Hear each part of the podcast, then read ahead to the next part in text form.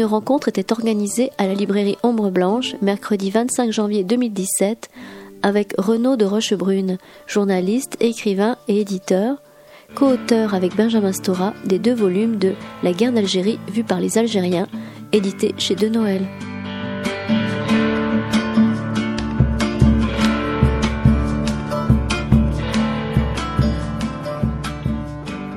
Bien, bonsoir à tous et à toutes.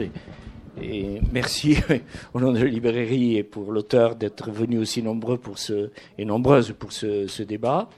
Ce débat autour du livre euh, écrit à quatre mains par Renaud de Rochebrune qui est ici et Benjamin Stora, La guerre d'Algérie vue par les Algériens, de la bataille d'Alger à l'indépendance, c'est bien ciblé, une courte période, mais la période la plus importante, puisqu'elle conduit à l'indépendance. Alors, effectivement, ce livre est, intéressant, on va en parler, parce qu'il nous apporte un point de vue tout à fait différent de l'histoire officielle, telle qu'on la connaît, et il constitue la deuxième partie, le deuxième tome, une première partie, qu'on pourrait qualifier d'histoire longue, euh, qui a effectivement précédé 130 ans de colonisation ou d'occupation, en tout cas, qui ont précédé euh, euh, ces, ces quelques années où tout a basculé, d'une certaine manière. Alors, je vais commencer effectivement par dire euh, ce que j'ai pensé de ce livre, qui, je, le répète, m'a beaucoup intéressé parce que sans être béotien, je me rappelle un peu de cette époque, il y a énormément de choses que l'on apprend sur ce qui s'est passé du côté algérien, effectivement, dans la manière dont ils ont vu la guerre, effectivement, leur histoire à eux, leur propre histoire, qui se sont appropriés bien loin, effectivement, euh, de l'histoire officielle, on a quelques rebondissements, quelques soubresauts encore de l'histoire telle qu'elle est écrite. Et donc c'est extrêmement intéressant, effectivement, et essayer de combattre beaucoup. Alors ma première question, elle est double. Alors d'abord, euh, quand vous dites la guerre d'Algérie vue par les Algériens, je me suis posé tout de suite une question. Effectivement, quand on parle des Algériens, est-ce que vous parlez du peuple, des élites, de la nation algérienne? Ça, c'est ma première question. Et puis la deuxième, effectivement complémentaire, qu'est-ce qui vous a donné envie d'écrire ce livre et comment vous l'avez construit, votre projet? Voilà, ça permettra peut-être un peu de, vous lancer, de, de, nous dire un petit peu qu'est-ce qui vous a incité à l'écrire euh, avec Benjamin Storm. En, vous répondant à la première question, je, répondrai par la même à la seconde.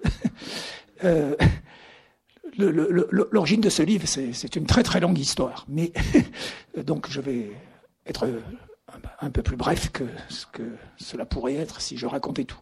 En, deux mots, euh, j'ai personnellement rapport à la guerre d'Algérie indirectement, comme euh, euh, ma tête le montre peut-être. Je ne suis pas vraiment originaire d'Algérie, et mais j'ai eu la guerre d'Algérie à la maison quand j'étais enfant, parce que mon père était militaire et a fait la guerre d'Algérie et était en Algérie pendant une bonne partie de mon enfance. Euh, j'avais une cousine qui était la fille de la sœur de ma mère, qui était venue finir ses études chez nous euh, en France, parce que ses parents préféraient l'éloigner des événements pour qu'elle passe son bac un peu plus tranquillement. Euh, donc déjà, j'avais la guerre d'Algérie un petit peu en tête pour l'avoir un peu vécu familialement, on va dire. Mais surtout ensuite, je diverses évolutions professionnelles m'ont amené à me retrouver à être éditeur de Mohamed Arbi, qui est le, plus grand historien algérien certainement de la guerre d'Algérie, et qui a écrit le, premier livre fondamental, dont je me suis trouvé être l'éditeur, qui s'appelait Le FLN Mirage et Réalité. C'était euh, au tout début des années 80 ou la fin des années 70, je n'ai plus la date exactement en tête et qui euh, était certes destiné un peu plus euh, peut-être aux spécialistes universitaires. C'était pas du récit, c'était pas très facile à, toujours à lire, mais c'était la première fois où on, faisait voir la guerre d'Algérie vue du côté algérien, pour reprendre le, le, titre, le titre du livre.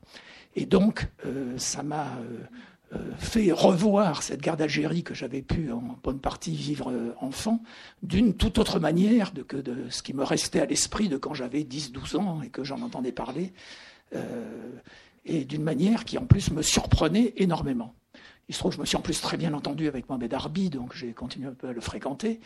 Et il m'a même amené, puisque c'est lui qui m'a amené ce manuscrit, à éditer, même réécrire les, mémoires de Messaliage, qui est le, euh, qui, pendant la guerre, s'est retrouvé d'un mauvais côté par rapport au FLN, ce qui a fait une guerre intestine entre le FLN et, les partisans de Messaliage, pendant même la guerre d'Algérie, donc entre indépendantistes, mais qui est le, le premier homme politique algérien, si on peut le dire comme ça, qui réclame l'indépendance. Pour avoir une idée, il la réclame en 1926 pour qu'on comprenne que ce qui commence en 54 euh, vient de loin. Et euh, si lui la réclame en 1926, il faut savoir aussi que euh, si on parle de guerre d'Algérie vue par les Algériens, comme on a essayé de le faire avec ce livre, on est obligé de partir de 1830. ça n'a jamais cessé, cet état de guerre, sous une forme militaire ou politique, ça n'a jamais cessé. Je ne vais pas m'étendre là-dessus, sinon on pourrait passer la soirée à parler de ça. Et c'était plus sur le premier tome, alors que là on sort le, second tome. Bon. Troisième élément qui, m'amène un peu à ce sujet, euh, j'étais éditeur euh, parmi d'autres occupations, et euh, j'ai eu idée un jour, cherchant des sujets comme ça à faire, à, à, chercher un auteur pour écrire les croisades vues du côté arabe. Je suis tombé sur Amin Malouf, que je connaissais par ailleurs, puisque je dirigeais un journal dans lequel il avait écrit ses premiers articles une fois arrivé en France. Et j'avais trouvé que c'était extrêmement productif, comme ça, de voir une histoire relativement connue, dont on a forcément entendu parler, même si on n'en est pas toujours spécialiste, mais, et que tout d'un coup, quelqu'un la regarde d'un autre côté, avec d'autres archives. Et, parce que pourquoi avais-je eu l'idée de faire euh, écrire ce livre? C'est parce que j'avais repéré qu'il existait des archives arabes sur les croisades, et des textes qui n'avaient jamais été traduits en français, et que donc on avait des sources qui permettaient de raconter ça à partir de récits arabes des croisades. Et que c'était tout à fait intéressant quand tout d'un coup on voyait Saladin voir euh, les croisés comme des barbares absolus, des choses comme ça qui, qui renversaient complètement les perspectives et qui racontaient une autre histoire qui n'est pas forcément plus objective que celle qu'on avait d'ailleurs, mais qu'en tout cas, en lisant cette autre histoire, on comprenait un tas de choses et on comprenait que ce qu'on nous avait raconté jusque-là euh, était quand même très particulier et non seulement orienté, mais même très souvent faux. Euh, et, en tout cas ne rendait pas compte, quand on parlait de l'adversaire, du tout de ce qu'il avait dans la tête, de comment il vivait les choses, de comment euh, il les avait entrepris pour se battre avec les croisés, etc. Donc, avec tous ces éléments, j'avais même pensé à, commencer une collection de livres avec l'idée on regarde toujours les choses du point de vue de l'autre. J'avais pensé, je sais pas, raconter la guerre de 14-18 vue par les Allemands, euh, raconter euh, la conquête euh, de l'Amérique vue par les Indiens. On peut imaginer des tas de sujets comme ça où on connaît essentiellement une version des choses. Alors sur la guerre d'Algérie, j'avais en tête de faire ça, et diverses pérégrinations m'ont amené un jour à être éditeur aux éditions de Noël, et cette collection, je l'ai pris un tas d'éditeurs qui n'ont jamais suivi. Euh, l'idée leur paraissait toujours très bonne, mais euh, pas au point d'accepter qu'on fasse une collection de ce type. Et euh, le directeur des éditions de Noël à l'époque, qui était Olivier Rubinstein, a trouvé que le sujet par rapport à l'Algérie était en tout cas très bon. Et je connaissais Benjamin Stora parce que quand j'avais édité les mémoires de Messaliage, il m'était arrivé, euh, je, vais raconter très très vite l'anecdote, quelque chose d'assez, euh, enfin pas amusant pour lui, mais que je raconte avec un certain amusement, qui est que ça m'a été amené par Mohamed Arbi, ces mémoires parce qu'elles devaient être éditées chez Hachette, en gros, à l'époque. Et puis, le directeur de la collection historique chez Hachette euh, euh arrêtait sa collection ou avait démissionné ou je ne sais quoi. Ce texte trouvait sans éditeur. Et il m'a dit, si ça vous intéresse de l'éditer, il faut peut-être retoucher le texte parce que c'était un texte qu'il avait écrit de sa main. J'avais les cahiers d'écolier sur lesquels il avait écrit ça. C'était écrit de manière un peu circulaire. Il y avait des contradictions internes, des choses comme ça. Il fallait quand même éditer ce texte. Mais il y avait un très beau texte qui s'arrêtait malheureusement à la Seconde Guerre mondiale parce qu'il est mort au moment où il en était là. Il n'avait pas pu aller plus loin. Et euh, euh, ce, texte avait d'ailleurs des annotations déjà un peu dessus, ça quand on me l'a donné. Mais on me l'a donné, et puis on m'a dit qu'on allait euh, faire faire des préfaces, des postfaces par les grands historiens de l'Algérie de l'époque, qui étaient Charles-Robert Ageron, Charles-André Julien, Mohamed Arbi lui-même, bien sûr. Je dois en oublier un qui était peut-être dans l'affaire. Et euh, au moment où le texte partait euh, en épreuve, je reçois un coup de fil d'un certain Benjamin Stora, dont j'ignore l'existence à l'époque, qui me dit c'est quand même incroyable, on me dit qu'il paraît que vous allez éditer ce texte. C'est moi qui l'ai trouvé, c'est la fille de Messaliage qui me l'a donné, parce que je viens de faire ma thèse sur Messaliage. Cette fameuse thèse, elle a donné la, première biographie de Messaliage qu'a écrit Benjamin Stora il y a maintenant presque 40 ans peut-être, et enfin en tout cas plus de 30. Et, et, et, c'est comme ça que je l'ai connu. J'ai pu que rattraper par une note de bas de page que Benjamin Stora, qui n'était pas dans ce volume, n'était pas pour rien dans son existence. Et il m'en a toujours été en tout cas, il est reconnaissant, et on était resté en rapport pour diverses raisons, parce qu'on s'intéressait à des choses voisines. Et donc, j'ai pensé à Benjamin Stora, parce qu'il s'était toujours beaucoup intéressé au côté algérien dans l'histoire de la guerre d'Algérie, pour écrire ce livre. Et euh, il était tellement d'accord pour le faire qu'il a signé un contrat, et puis euh, on en a parlé pas mal, et puis à un moment, il m'a dit, mais moi, je ne vois pas comment l'écrire. Il m'a dit, moi je suis un historien, je peux écrire une histoire objective, je peux écrire l'histoire de la guerre d'Algérie tenant le plus grand compte du point de vue des Algériens, mais essayer d'écrire la guerre d'Algérie vue par les Algériens en me mettant de ce côté-là, qui ne veut pas dire de soutenir forcément ce qu'il disait, ce qu'il croyait, hein, l'idée de faire comme une histoire euh, sérieuse, euh, de, ne rien écrire qui ne soit vérifié, euh, recoupé, etc., y compris par les archives françaises, y compris par toute la documentation qui est, en, du côté français, mais qui implique quand même de, faire comme si on était au milieu des indépendantistes algériens pendant que, que la guerre se passe, enfin, et même avant, et même en partie après, on, va peut-être y, venir. Et il me dit, moi j'ai quand même un grand mal à faire ça, moi c'est pas un truc euh, comme euh, historien professionnel, ça m'est assez difficile. Alors j'ai essayé de lui expliquer comment je pensais qu'on pouvait le faire, comment on avait fait Amin Malouf, puisque j'en avais beaucoup discuté avec lui du temps des croisades, euh, etc. Et il m'a dit, écoute, puisque tu vois si bien comment le faire, faisons-le ensemble.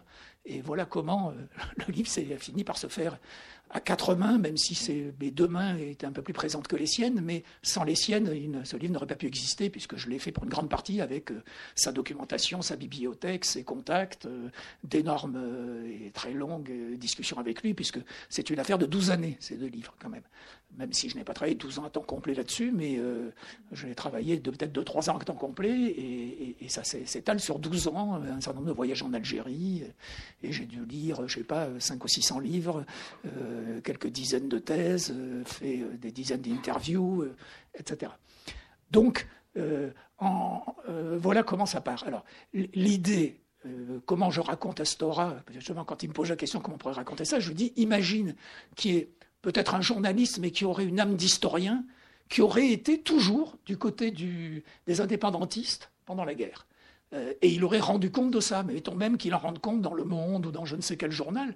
Ça veut dire qu'il aurait bien été obligé de rendre compte objectivement, enfin, de son, point de vue. Certes, il aurait été d'un certain côté pour voir les choses, mais il n'était pas question de raconter des bobards euh, ou de raconter la version, surtout que les versions, et surtout dans les guerres commencées, sont toujours extrêmement discutables euh, quand elles sont rapportées par une des parties au conflit.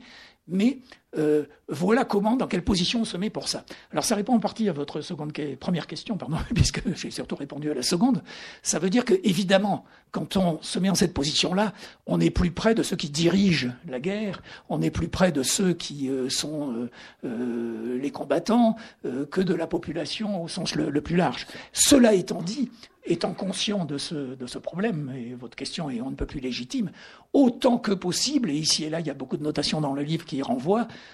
on a, j'ai essayé, et, enfin, et Benjamin Stora avec moi, de savoir un petit peu comment la population ressentait les choses, de raconter des choses qui se passent euh, au cœur de la population, euh, autant que possible.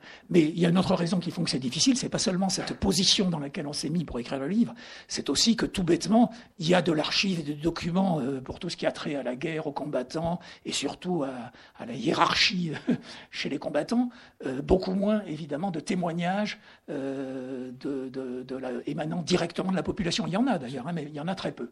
Euh, et donc, et, d'autre part, leur fiabilité est encore souvent moindre parce que ce n'est pas euh, possible de croiser avec d'autres récits ou d'autres choses. Quand quelqu'un raconte une bataille, une décision politique, quelque chose comme ça, ils sont souvent plusieurs à la raconter. On peut recroiser les témoignages. Les Français eux-mêmes ont pensé des choses. Dans les archives françaises, on retrouve des éléments par rapport à ce qu'on raconte. Donc évidemment, c'est plus facile d'essayer d'établir quelque chose de sérieux qui tient le coup et dont on est sûr que ça s'approche on va dire, de la vérité, même si on n'y atteint jamais, comme euh, chacun sait. L'histoire, ça se construit, ça ne ce n'est pas simplement que raconter la vérité, ça saurait, si on pouvait aussi simplement que ça, trouver la vérité. Je ne sais pas si ça répond à votre question. Mais... Vous avez parfaitement répondu à la question, et puis vous avez bien clarifié votre démarche. Alors, ce qui m'a frappé en, vous lisant, sur le premier tome, ça commence par deux événements, entre guillemets, qui peut-être on n'a pas, on n'a peut-être pas pris totalement la mesure. En fait qui éclaire parfaitement ce que vous dites de, la manière dont l'histoire a été écrite et perçue. le cambriolage de, la poste d'Oran en 49. Et le deuxième, alors meurtre, je me suis précipité quand j'ai vu le titre, meurtre shakespearien. En fait, si j'ai bien compris, le personnage qui a été assassiné était non seulement un personnage important, le meurtre était shakespearien parce qu'il était politique, et qu'il a en même temps, euh, cet assassinat qui est le commencement de lutte fratricide qui est anticipé, c'est une étape importante. Est-ce que vous pouvez nous, en dire un mot? Parce que je crois que ça explique beaucoup, beaucoup de choses. Alors, je, reviens une demi-seconde sur le, premier cas que vous avez cité, qui est, dans le premier tome du livre, euh, qui est euh, le hold-up de la poste d'Oran, qui est resté sous ce nom-là. Pourquoi on a commencé par ça? Bon, d'abord parce que le livre est organisé autour de dix dates. Et et on l'a de Dida pour une raison simple, c'est que si on voulait raconter la guerre d'Algérie très en détail, bout du début à la fin, on voit comment Courrière l'a fait pour le voir, disons, du côté français, même s'il y a aussi une grande partie du côté algérien chez lui, mais c'est essentiellement vu du côté français. Il a fait quatre tomes de 6 à 700 pages, et, et encore, lui, il a écrit ça fin des années 60 et début des années 70, c'est-à-dire une époque où il y avait beaucoup moins d'archives, d'éléments, de possibilités de raconter qu'aujourd'hui. Donc on aurait fait un livre en 10 tomes, si on avait voulu regarder tout en détail. Mais euh, ça croise une autre question, et ça va euh, rejoindre y compris la seconde question, c'est que on a choisi Didat pourquoi? Parce qu'on s'est rendu compte que s'il y avait vraiment un bon moyen de démontrer que raconter la guerre d'Algérie vu du côté algérien, c'est pas du tout la même chose que raconter la guerre d'Algérie tout court ou plutôt du côté français, c'est que les dates algériennes de la guerre d'Algérie, si on voit celles qui sont commémorées, ou celles qui ont une importance euh, euh, qu'on voit par les noms de rue, par euh, ce qu'on vous apprend à l'école, par les, les, choses que les gens savent, ne sont pas les mêmes que les grandes dates de la guerre d'Algérie du côté français. Il y a très peu de dates communes. Et même quand elles sont communes, elles ne sont pas racontées du tout de la même façon. On, euh, prendre un seul exemple, euh, qui est la fin du premier tome, mais, qui renvoie au début du second et à Aban Ramdan, donc on va y arriver tout de suite. Euh, la, bataille d'Alger, par le truc le plus connu euh, qui, qui, soit presque de la guerre d'Algérie, peut-être en France, c'est une chose que, que, chacun connaît. Il y a une série d'attentats à Alger, des attentats à la bombe, le bar, l'automatique, des trucs comme ça, c'est resté souvent dans les mémoires du terrorisme, des civils qui meurent, et c'est même d'ailleurs une sorte de matrice des attentats terroristes, euh, euh, j'allais presque dire jusqu'à aujourd'hui. Et euh, l'armée française réagit, on envoie les parachutistes à Alger, et ils démantèlent l'organisation du FLN à Alger, les commandos du FLN qui faisaient ces attentats. Je le dis de manière très grossière. évidemment, c'est beaucoup plus développé dans le livre, etc., et sous une autre forme, et, y compris chez Courrières et d'autres. Et on raconte ça comme ça.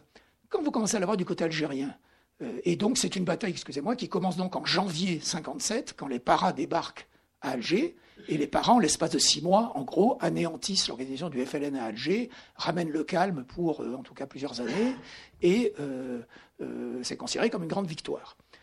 Vous le voyez du côté algérien. Le côté algérien, c'est que le premier, six mois avant, c'est-à-dire, c'était en juin, je crois, 56, mai ou juin, mais je crois que c'est en juin, premier euh, prisonnier algérien, prisonnier FLN dans les geôles françaises qu'on exécute comme des euh, criminels de droit commun, guillotinés. Deux, Algériens sont guillotinés pour avoir participé aux événements du 1er novembre 1954. Ils étaient en, prison depuis trois ans parce que dans les divers euh, jeux de pouvoir en France, etc., et notamment auprès de Guy Mollet, et, surtout l'armée en Algérie décide qu'il faut faire des exemples. Et donc, on les guillotine le FLN euh, pense que c'est évidemment pas acceptable, que ce sont des sortes de crimes politiques, qu'eux les prenaient pour des prisonniers politiques, puisque c'était des indépendantistes euh, revendiqués et qui se considéraient évidemment pas comme des criminels, et que c'est pas possible et que ça peut pas durer, et donc font déjà quelques représailles, mais qui sont pas encore des attentats terroristes, mais ils mitraillent quelques cafés fréquentés par des activistes pieds noirs, en tout cas dans leur, idée, des, ultras, comme on disait à l'époque. Euh, et, euh, et euh, sont nerveux, on va dire. Et à ce moment-là a lieu le premier attentat terroriste, qui n'est pas du tout le fait des Algériens, mais le fait d'Européens. C'est dans la Casbah, en août 1956, que un commissaire de police et un, ultra, donc pour reprendre le mot que j'employais tout à l'heure, qui s'appelait Philippe Castille, qui restera plus célèbre pour avoir fait l'attentat du bazooka contre le général Salan peu après, qui, est un, attentat qui était célèbre, en tout cas à l'époque, parce qu'il trouvait que Salon était trop modéré, hein, pour euh, qu'on comprenne bien pourquoi il y a eu cet attentat. Euh, c'était, ceci dit, avant quand même que Salon finisse à l'OS, etc. Mais enfin, c'était pas un modéré, on s'en doute. et donc, c'est ces deux-là qui vont mettre des bombes, en particulier une bombe rue de Thèbes, dans la Casbah, rue de Thèbes choisie quasiment au hasard par un commissaire de police qui était en rapport avec les ultras et qui dit c'est une rue où il y a beaucoup de sympathisants du FLN. On met une bombe, ça fait sauter un, immeuble entier. On ne saura jamais combien il y a eu de morts, entre 40 et 60 euh, euh, ce jour-là. Et euh, parce que les morts algériens sont presque jamais comptés. On en parlera peut-être dans la suite de, notre conversation. Euh, on ne sait jamais quand euh, il y a des morts algériens, si c'est tant ou tant, euh, c'est jamais précis. Quand il y a des morts européens, comme on disait à l'époque, s'il y a un petit doigt cassé, on le sait. quand c'est des morts algériens, le nombre même n'est jamais connu. Et, ça, ça suscite alors une, plus que vive émotion au sein du FLN à Alger. Et c'est de là que commencent des attentats de représailles qui vont être ces fameux attentats dont on dit qu'ils sont la cause de la bataille d'Alger. Et euh, pour, les, Algériens, la bataille d'Alger, a commencé six mois avant. Et non, pas, euh, et non pas en janvier 57. Et d'autre part, la bataille d'Alger, on raconte des parachutistes qui font face à des commandos terroristes euh, et que ça se bat dans Alger, etc., et qui réussissent à rétablir l'ordre, etc., vu par le FLN, on a notamment les mémoires de Yassef Saadi, qui était le chef des commandos du FLN et que j'ai rencontré plusieurs fois pour, pour écrire ce livre. Il est toujours vivant aujourd'hui, d'ailleurs, il doit avoir 84 ou 5 ans il se porte très bien, apparemment. Ça, faire ce genre de guerre vous conserve longuement. et, la dernière fois que je l'ai vu, il partait en bateau faire de la pêche au gros. Enfin, il était en pleine forme. Lui qui a été trois fois condamné à mort pendant la guerre, et, euh, donc qui est quand même un, survivant. Et euh, Saadi, lui, dit Mais c'est une blague, cette histoire de guerre. Euh, pendant la bataille d'Alger, ce n'était pas une bataille. Nous, on était quelques dizaines on était quelques dizaines qui avons posé ces bombes, tout ça, etc., les fameux commandos du FLN d'Alger. Est-ce que c'était 50 hommes au total, euh, ou 60, ou 80 si on prend au plus large avec les gens qui les aidaient directement, etc. Mais on n'est même pas à 100 personnes. En face, vous avez 18, je ne sais plus si c'est 17 000, je crois, paras qu'on amène, euh, avec euh, Massu, Bijard à leur tête, qui sont ramenés de l'intérieur de l'Algérie pour faire régner l'ordre à Alger, plus les forces de l'ordre qui avaient à Alger. Donc ils sont face à 20 000 euh, combattants armés euh, européens, donc pour toujours parler comme on parlait à l'époque, et, euh, et, ils sont quelques dizaines. Lui dit c'est pas sérieux de parler d'une bataille. Alors certes, quand on est du côté d'une bataille de type guérilla, si je puis dire, par rapport à une bataille d'armée plus établie, euh, c'est toujours disproportionné et, euh, il ne faut pas considérer les choses euh, comme étant forcément égales. Mais on voit à quel point c'est pas étonnant qu'en l'espace de six mois, en employant les méthodes qui sont employées et qui sont restées célèbres, c'est là que la torture devient absolument systématique et généralisée, même si elle existait déjà depuis longtemps en Algérie, et qu'on commence à afficher les immeubles un par un pour quadriller toute la ville. enfin, je veux dire, on prend des méthodes extrêmes qui font qu'il n'était pas imaginable que, effectivement, la, bataille d'Alger euh, se termine autrement. Quel est un des effets de la bataille d'Alger? Et ça nous amène directement à Ban Ramdan. Les dirigeants du FLN étaient à l'intérieur de l'Algérie, les principaux dirigeants, et en tout cas les plus importants et ceux qui étaient les plus actifs, à commencer par Aban Ramdan, qui était la tête politique du FLN. Et pendant la bataille d'Alger, ils commencent à sentir qu'ils ne peuvent plus rester à Alger, euh, le quadrillage devient trop, trop serré, ils ne sont plus en sécurité.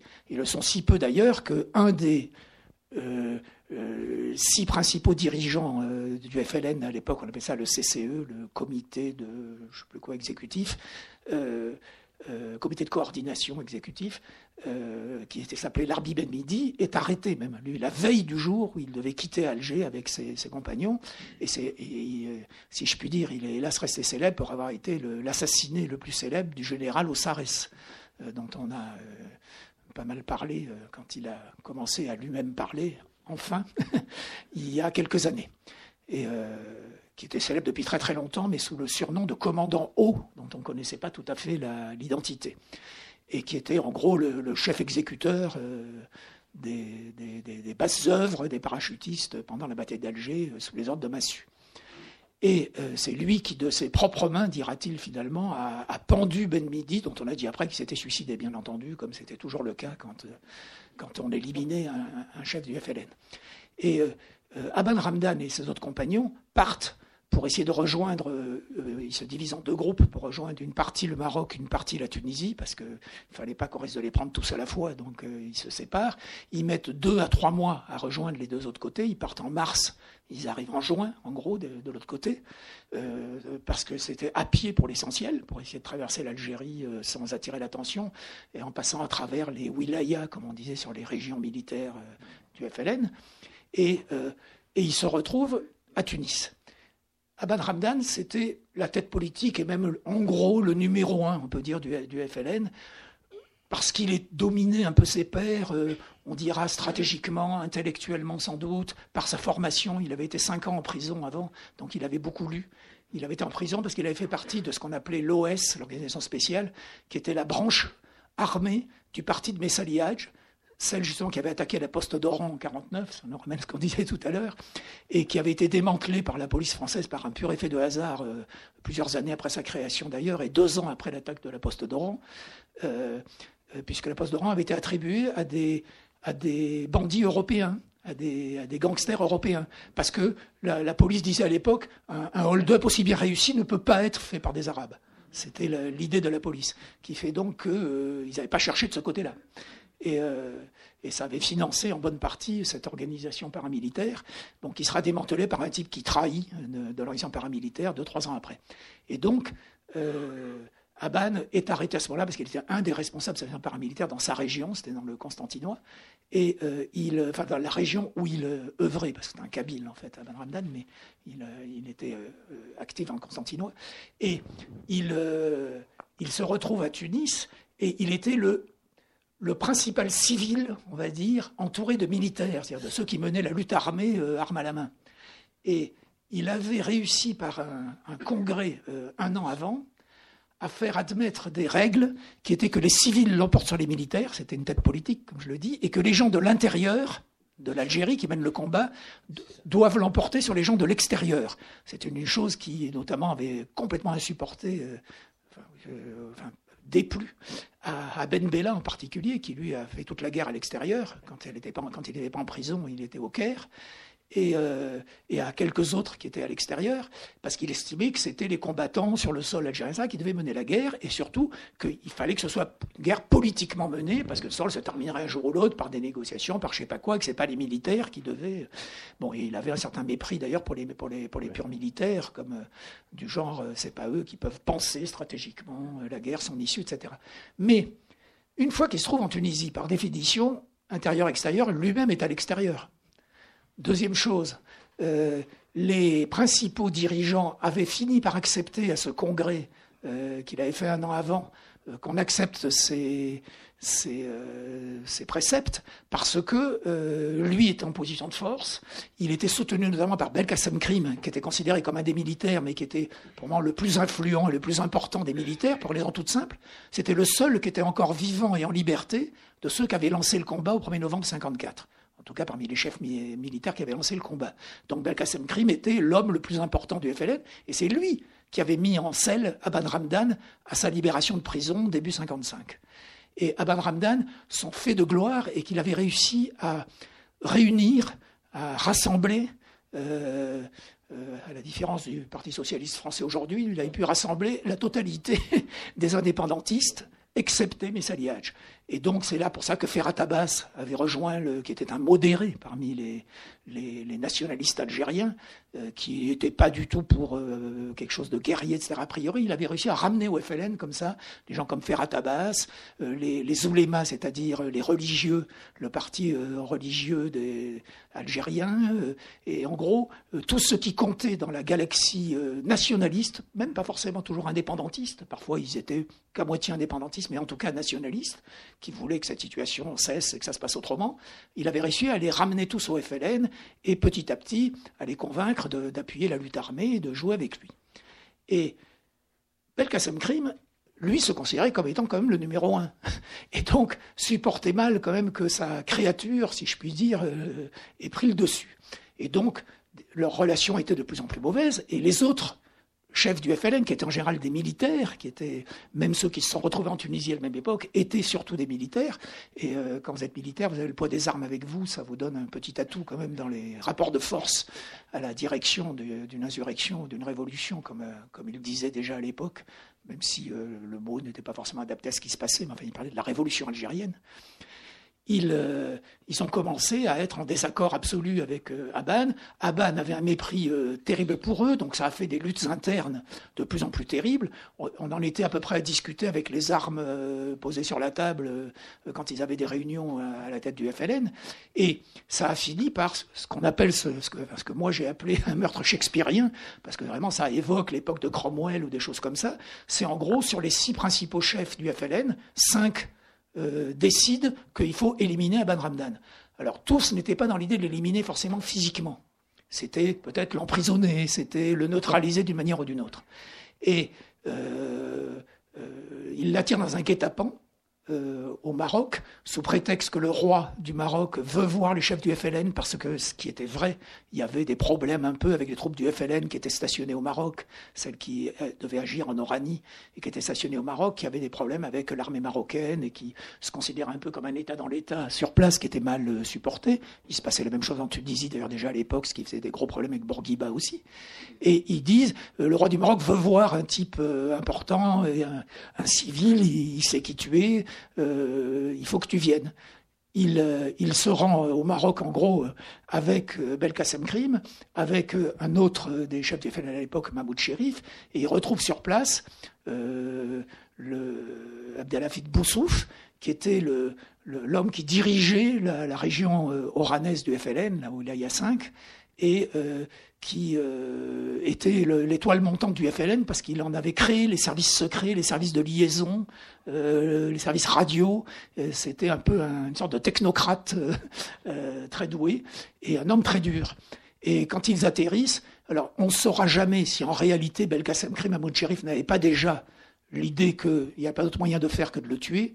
Boussouf leur dit en tout cas, de toute façon, il va disparaître de toute façon, avec les Marocains, il ne serait pas possible de le garder prisonnier ici, il n'accepterait pas, euh, et ce serait encore pire en Tunisie, c'est même pour ça qu'on l'avait euh, emmené au Maroc, parce qu'en Tunisie, il avait des appuis à Ben Ramdan, etc. Et en gros, il est carrément étranglé par euh, ses, compagnons de lutte. Alors, on ne saura jamais qui l'a étranglé de ses propres mains. Ça, a longtemps couru le bruit que c'était probablement Boussouf qui avait fait ça. Les, gens les plus sérieux disent Boussouf n'avait pas le courage physique d'étrangler quelqu'un, d'une part, et avait des hommes de main à sa disposition. On sait que Boussouf et deux de ses hommes de main sont rentrés dans une pièce avec Adam Ramdan, et Adam Ramdan est ressorti, il avait été étranglé. On ne saura jamais où a été mis son corps. Il y a une tombe d'Aban Ramdan au cimetière des Martyrs aujourd'hui à Alger, elle est vide. Son corps a disparu. Euh, il y a diverses hypothèses sur si c'était près de Tétouan que tout ça s'est passé. Est-ce qu'il a été enterré dans un endroit qui ensuite aurait été arasé par des bulldozers qui ont construit une ville nouvelle par-dessus l'endroit où est son corps? Est-ce que son corps a été jeté à la mer un peu plus loin? On ne le saura jamais. Mais ça donne un peu idée de, de l'ambiance, y compris au sein du FLN, euh, qui était dans une ambiance de, violence également terrible, qui subissait des violences, on va peut-être en parler, mais qui étaient également eux-mêmes dans une violence terrible. cet assassinat a une, importance absolument majeure, parce que d'une certaine façon, il raconte l'histoire de l'Algérie jusqu'à aujourd'hui. C'est-à-dire que c'est le moment, c'est Ramdan, fin 57, fin décembre 57. Hein, c'est le, le, lendemain de, du soir de Noël, on le sait, parce qu'il y avait des illuminations pas, loin de l'endroit où, il a, pris son dernier avion pour aller euh, au Maroc, euh, euh, marque le moment où les militaires prennent le pouvoir en Algérie. On peut penser sous une certaine forme, enfin on peut en discuter sur le détail, mais qui sont au pouvoir jusqu'à aujourd'hui et que ça n'a jamais cessé depuis lors. Et c'est la fin de l'influence majeure des civils en Algérie qui, qui, date de ce moment-là. Et en tout cas, toute la suite de la guerre euh, va le montrer, même s'il y aura un peu des hauts et des bas. Il y a des gens qu'on appelait civils, comme Ferhat Abbas ou Ben Reda, qui vont être à la tête du GPRA, du gouvernement provisoire de la République algérienne. Mais ce n'est probablement pas eux, enfin, c'est probablement, je dis probablement, c'est une façon de parler, ce n'est pas eux qui avaient le vrai pouvoir. Et donc, c'est la fin de la possibilité pour un civil d'être à la tête de l'insurrection algérienne. Ça aussi, d'une certaine façon, ça va jusqu'à aujourd'hui. Et c'est dit encore par euh, Ben Reda notamment dans, un livre de mémoire et par Saad le premier coup d'État qui a lieu en Algérie, d'une certaine façon, au sein de la mouvance indépendantiste. Et donc ensuite, euh, si on prend la suite après 62 de, l'État indépendant, euh, il y aura d'autres coups d'État. et il s'estime même qu'il y en a eu d'autres même avant la fin de la guerre, on en reparlera peut-être. Mais c'est considéré comme le premier coup d'État, cette élimination d'Aban Ramdan, à, la direction de, du nationalisme algérien, si on peut le dire comme ça. Alors, Excusez-moi, je suis très long, hein, mais c'est pas toujours facile. J'écouterai mes questions.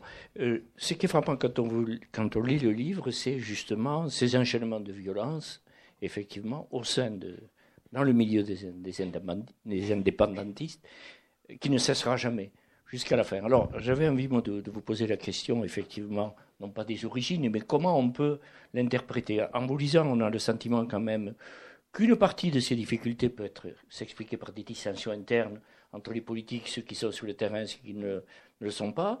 Une autre partie peut s'expliquer aussi par les difficultés qu'il rencontrait face euh, à l'armée française et la dissymétrie, entre guillemets. Vous évoquez en particulier l'efficacité, entre guillemets, bien ait cette disproportion des moyens. Moi, j'étais frappé, je pensais que c'était une ligne Maginot bis, mais cette ligne électrifiée, euh, dont il est largement question ici, a produit des dégâts considérable. Et alors, on est frappé par ce thème dominant de violence. Est-ce qu'il y a aussi une dimension, vous parlez de, clan, est-ce qu'il y a aussi une dimension culturelle dans cette violence? Est-ce qu'elle existe? Est-ce que c'est des... Alors, cette violence, euh, il n'y a, pas de raison euh, culturelle absolue à cette violence. Il n'y a pas de raison qu'on soit spécialement violent. On n'est pas génétiquement violent en Algérie. Bon, euh, il y, a, évidemment dans euh, certaines tribus en Algérie, trucs comme ça, etc., des pratiques euh, violentes, parce que c'était souvent des sociétés traditionnelles dans lesquelles on réglait parfois les choses, mais j'allais dire pas plus qu'en Corse aujourd'hui ou je sais pas où. Enfin, je veux dire, c'est c'est pas, on n'est pas violent par nature, on n'est pas violent par par héritage, on n'est pas. Mais pourquoi pourquoi cette violence? Bon, on n'a pas de réponse absolue, hein, mais on a un certain nombre d'indices comme ça. Déjà le FLN, il faut savoir que c'est euh, ce que j'ai dit jusque-là, là, pas tout à fait, euh, je crois que je l'ai pas encore dit très clairement. C'est une faction du parti indépendantiste qui existait avant la guerre et qui était dirigée par Messaliage et qui a complètement explosé avant le 1er novembre 54. Ce qui explique le 1er novembre 54, c'est que les activistes dans ce parti, c'est-à-dire les anciens de l'organisation spéciale dont je parlais tout à l'heure, la fameuse OS, qui a notamment fait le hold-up de la Poste d'Oron, hold-up qui était dirigé par, euh, conçu par Haït Ahmed, euh, un des grands chefs de la révolution algérienne, et par Bet Bella, qui était son second à l'époque. Euh, ce, euh, ces gens de l'OS, c'est ceux qui, quand il y a une scission à l'intérieur du parti de Messaliage, parce qu'il y a des, dissensions sur quelle voie adopter, est-ce qu'il faut aller très vite vers la lutte armée, moins vite, est-ce qu'il faut participer, s'il participer aux élections, euh, même si on sait qu'elles sont truquées, qu'en plus on peut y participer qu'au deuxième collège, puisque euh, vous le savez sans doute, les, les, les, musulmans, comme on disait à l'époque, pour parler des Algériens en général, qui ne sont pas européens, n'avaient pas droit, le même droit de vote que les Européens, ils, votaient dans des collèges différents, et évidemment, il n'y a qu'un des deux collèges qui avait vraiment le pouvoir.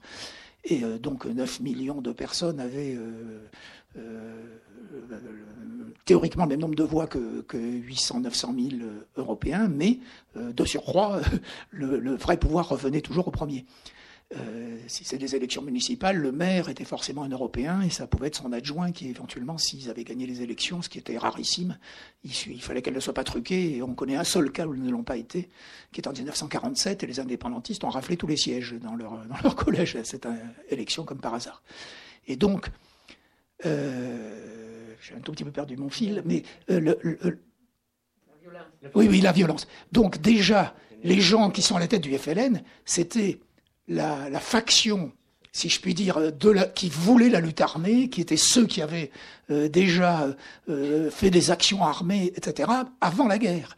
Et qui, donc, euh, vous avez déjà, j'allais dire quand même, ceux qui ne sont pas les politiques, mais justement les violents, qui prennent à ce moment-là les armes, et qui fait qu'il y avait une grande majorité des, des, types importants au FLN qui étaient de ce côté-là. Ça explique aussi l'élimination d'Aban Ramdan dont j'ai parlé tout à l'heure.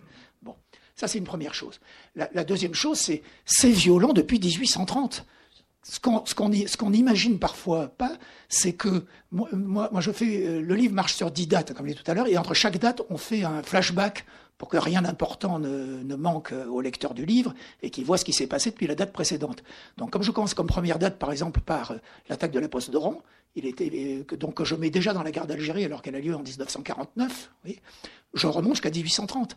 Et on s'aperçoit que de 1830 jusqu'à 19, après la guerre de 14, il y a encore des, des échafauds militaires. La conquête de l'Algérie militaire ne se termine qu'après la guerre de 14. Certains historiens la font se terminer en 1902. Euh, euh, L'attaque de Marguerite, enfin, où il y a eu une révolte dans un village appelé Marguerite. Mais on trouve des traces au Sahara en particulier de combats encore après la guerre de 14.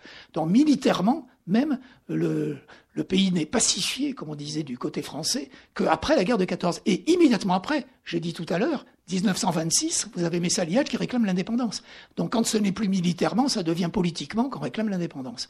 Et entre les deux, il y a même eu des mouvements, puisqu'il y a des tas d'Algériens qui ont, qui par exemple, en 1911, il faut savoir, qui émigrent en Syrie, vous avez une grosse émigration algérienne en Syrie, pour ne pas faire son service militaire puisqu'on voulait euh, euh, faire faire le service militaire aux jeunes Algériens. Les familles préfèrent partir avec leurs enfants plutôt que de risquer qu'ils se retrouvent dans l'armée française. Vous avez une résistance permanente tout le temps. Et donc, euh, il faut savoir que euh, la conquête a été d'une violence extrême. C'est euh, à un point qu'elle a des effets démographiques.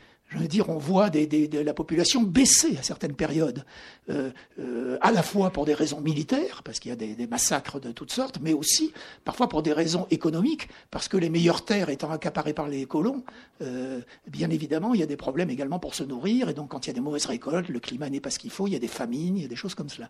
Et il y a même un moment, alors il y a un historien algérien, son chiffre est très discutable, mais qui voit la population reculer de plus de 2 millions de personnes vers la fin du 19e siècle, pour donner une idée. Enfin, c'est pas des petites choses par rapport à ce qu'était la population. C'est-à-dire un quart de la population qui aurait disparu. Bon. Et euh, donc, il y, a cette violence. Mais surtout, ce qui est après violent, c'est pendant la guerre, on, a du mal à imaginer la violence. Tout le monde a été, euh, et à juste titre, euh, choqué par ce qui s'est passé, par exemple, à Nice au mois de juillet.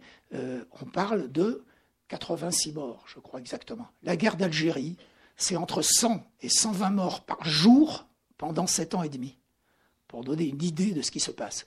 Je parle des morts algériens seulement. Il y a également euh, des morts français, un peu moins de dix fois moins. Ça donne une idée, enfin français, européens, comme on disait à l'époque, ils étaient tous français en théorie. Ça donne une idée de la violence de cette guerre. Et sur ces morts, probablement plus de la moitié sont des civils, même s'il n'y a pas de possibilité de savoir exactement le, nombre. On ne connaît même pas le même nombre de morts algériens exactement, mais on a une fourchette de vraisemblance, notamment par des méthodes démographiques et des méthodes de ce type, puisqu'ils n'ont jamais été comptés. Et donc, euh, pour le dire rapidement, hein, les Algériens disent volontiers, disaient un million de morts déjà deux ans à la fin de la guerre. Ils continuent sur un million de morts au moment de la fin de la guerre.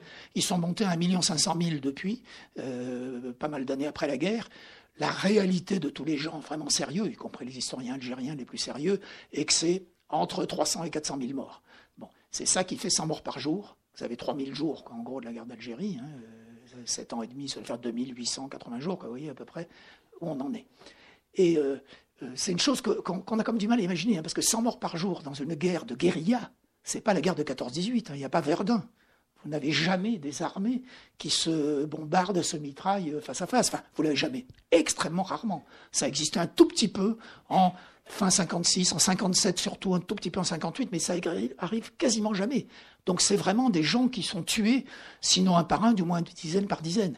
Mais quand on sait que dans les d'Algérie, on a beaucoup utilisé le napalm, chose assez peu connue, qui est une des choses que je développe dans le livre, qui n'a jamais été développé par personne à ma connaissance. Le mot existe dans pas mal de, bouquins, mais le mot, même dans les mémoires d'Algériens, etc., on signale que dans tel village, euh, des gens ont été brûlés, ça s'est passé au napalm, etc., mais il n'y a jamais eu d'enquête vraiment dessus.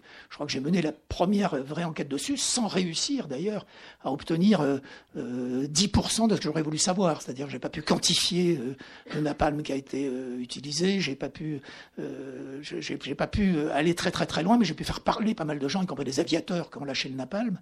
Euh, j'ai pu trouver dans les archives de la Croix-Rouge à Genève des, des, traces de gens brûlés que le FNA avait réussi à évacuer vers l'Algérie ou la Tunisie, qu'on a dans des hôpitaux, et donc il y a la preuve absolue qu'ils sont brûlés au napalm. Euh, et surtout en, interrogeant les aviateurs, comme je viens de le dire, j'ai réussi à établir de façon certaine que c'était utilisé comme une arme banale. C'est la première fois que c'était une arme banale. Dans l'esprit de tout le monde, le napalm, c'est la guerre du Vietnam. c'est les Américains et la guerre du Vietnam. Et euh, notamment à cause d'une image célèbre qui est restée célèbre dans le monde entier, qui est cette petite fille qui court sur le napalm. Alors cette petite fille, ça a une importance d'ailleurs, vous allez comprendre pourquoi, parce que pendant la guerre d'Algérie, les Français utilisent le napalm sans s'en vanter, hein, d'ailleurs, puisque le mot n'est jamais employé. Les, les, aviateurs employaient des bidons spéciaux, c'est comme ça que ça s'appelait. Jamais napalm. Il était interdit d'employer le mot qui existait. Hein. Il existe depuis la Seconde Guerre mondiale, le mot hein, qui est la première fois où ça a été rarement, mais utilisé quelquefois, y compris sur le sol français, d'ailleurs, par des bombardements américains. Mais c'était en général sur des installations, ce n'était pas sur des individus qui étaient utilisés. C'est en gros des bombes incendiaires, hein, d'une enfin incendiaires à 1000 degrés. Et en gros, euh, vous larguez un, de ces bidons spéciaux, c'est un stade de football qui est en feu à 1000 degrés, pour donner à peu près une idée de, ce que ça donne. Donc vous voyez comment vous rasez un village euh, sur, euh, très facilement. Donc, c'est une guerre dans laquelle la torture, pas la peine que j'en parle, c'est. Enfin, pas la peine, peut-être la peine d'en parler, mais en tout cas, c'est largement connu. Euh, c'est une guerre extrêmement cruelle et dure contre les Algériens. Donc, eux sont extrêmement violents entre eux. Eux également sont violents euh, contre l'armée française parfois et, des Européens, même si c'est beaucoup plus rarement que ça n'a été dit pendant, pendant que ça se déroulait.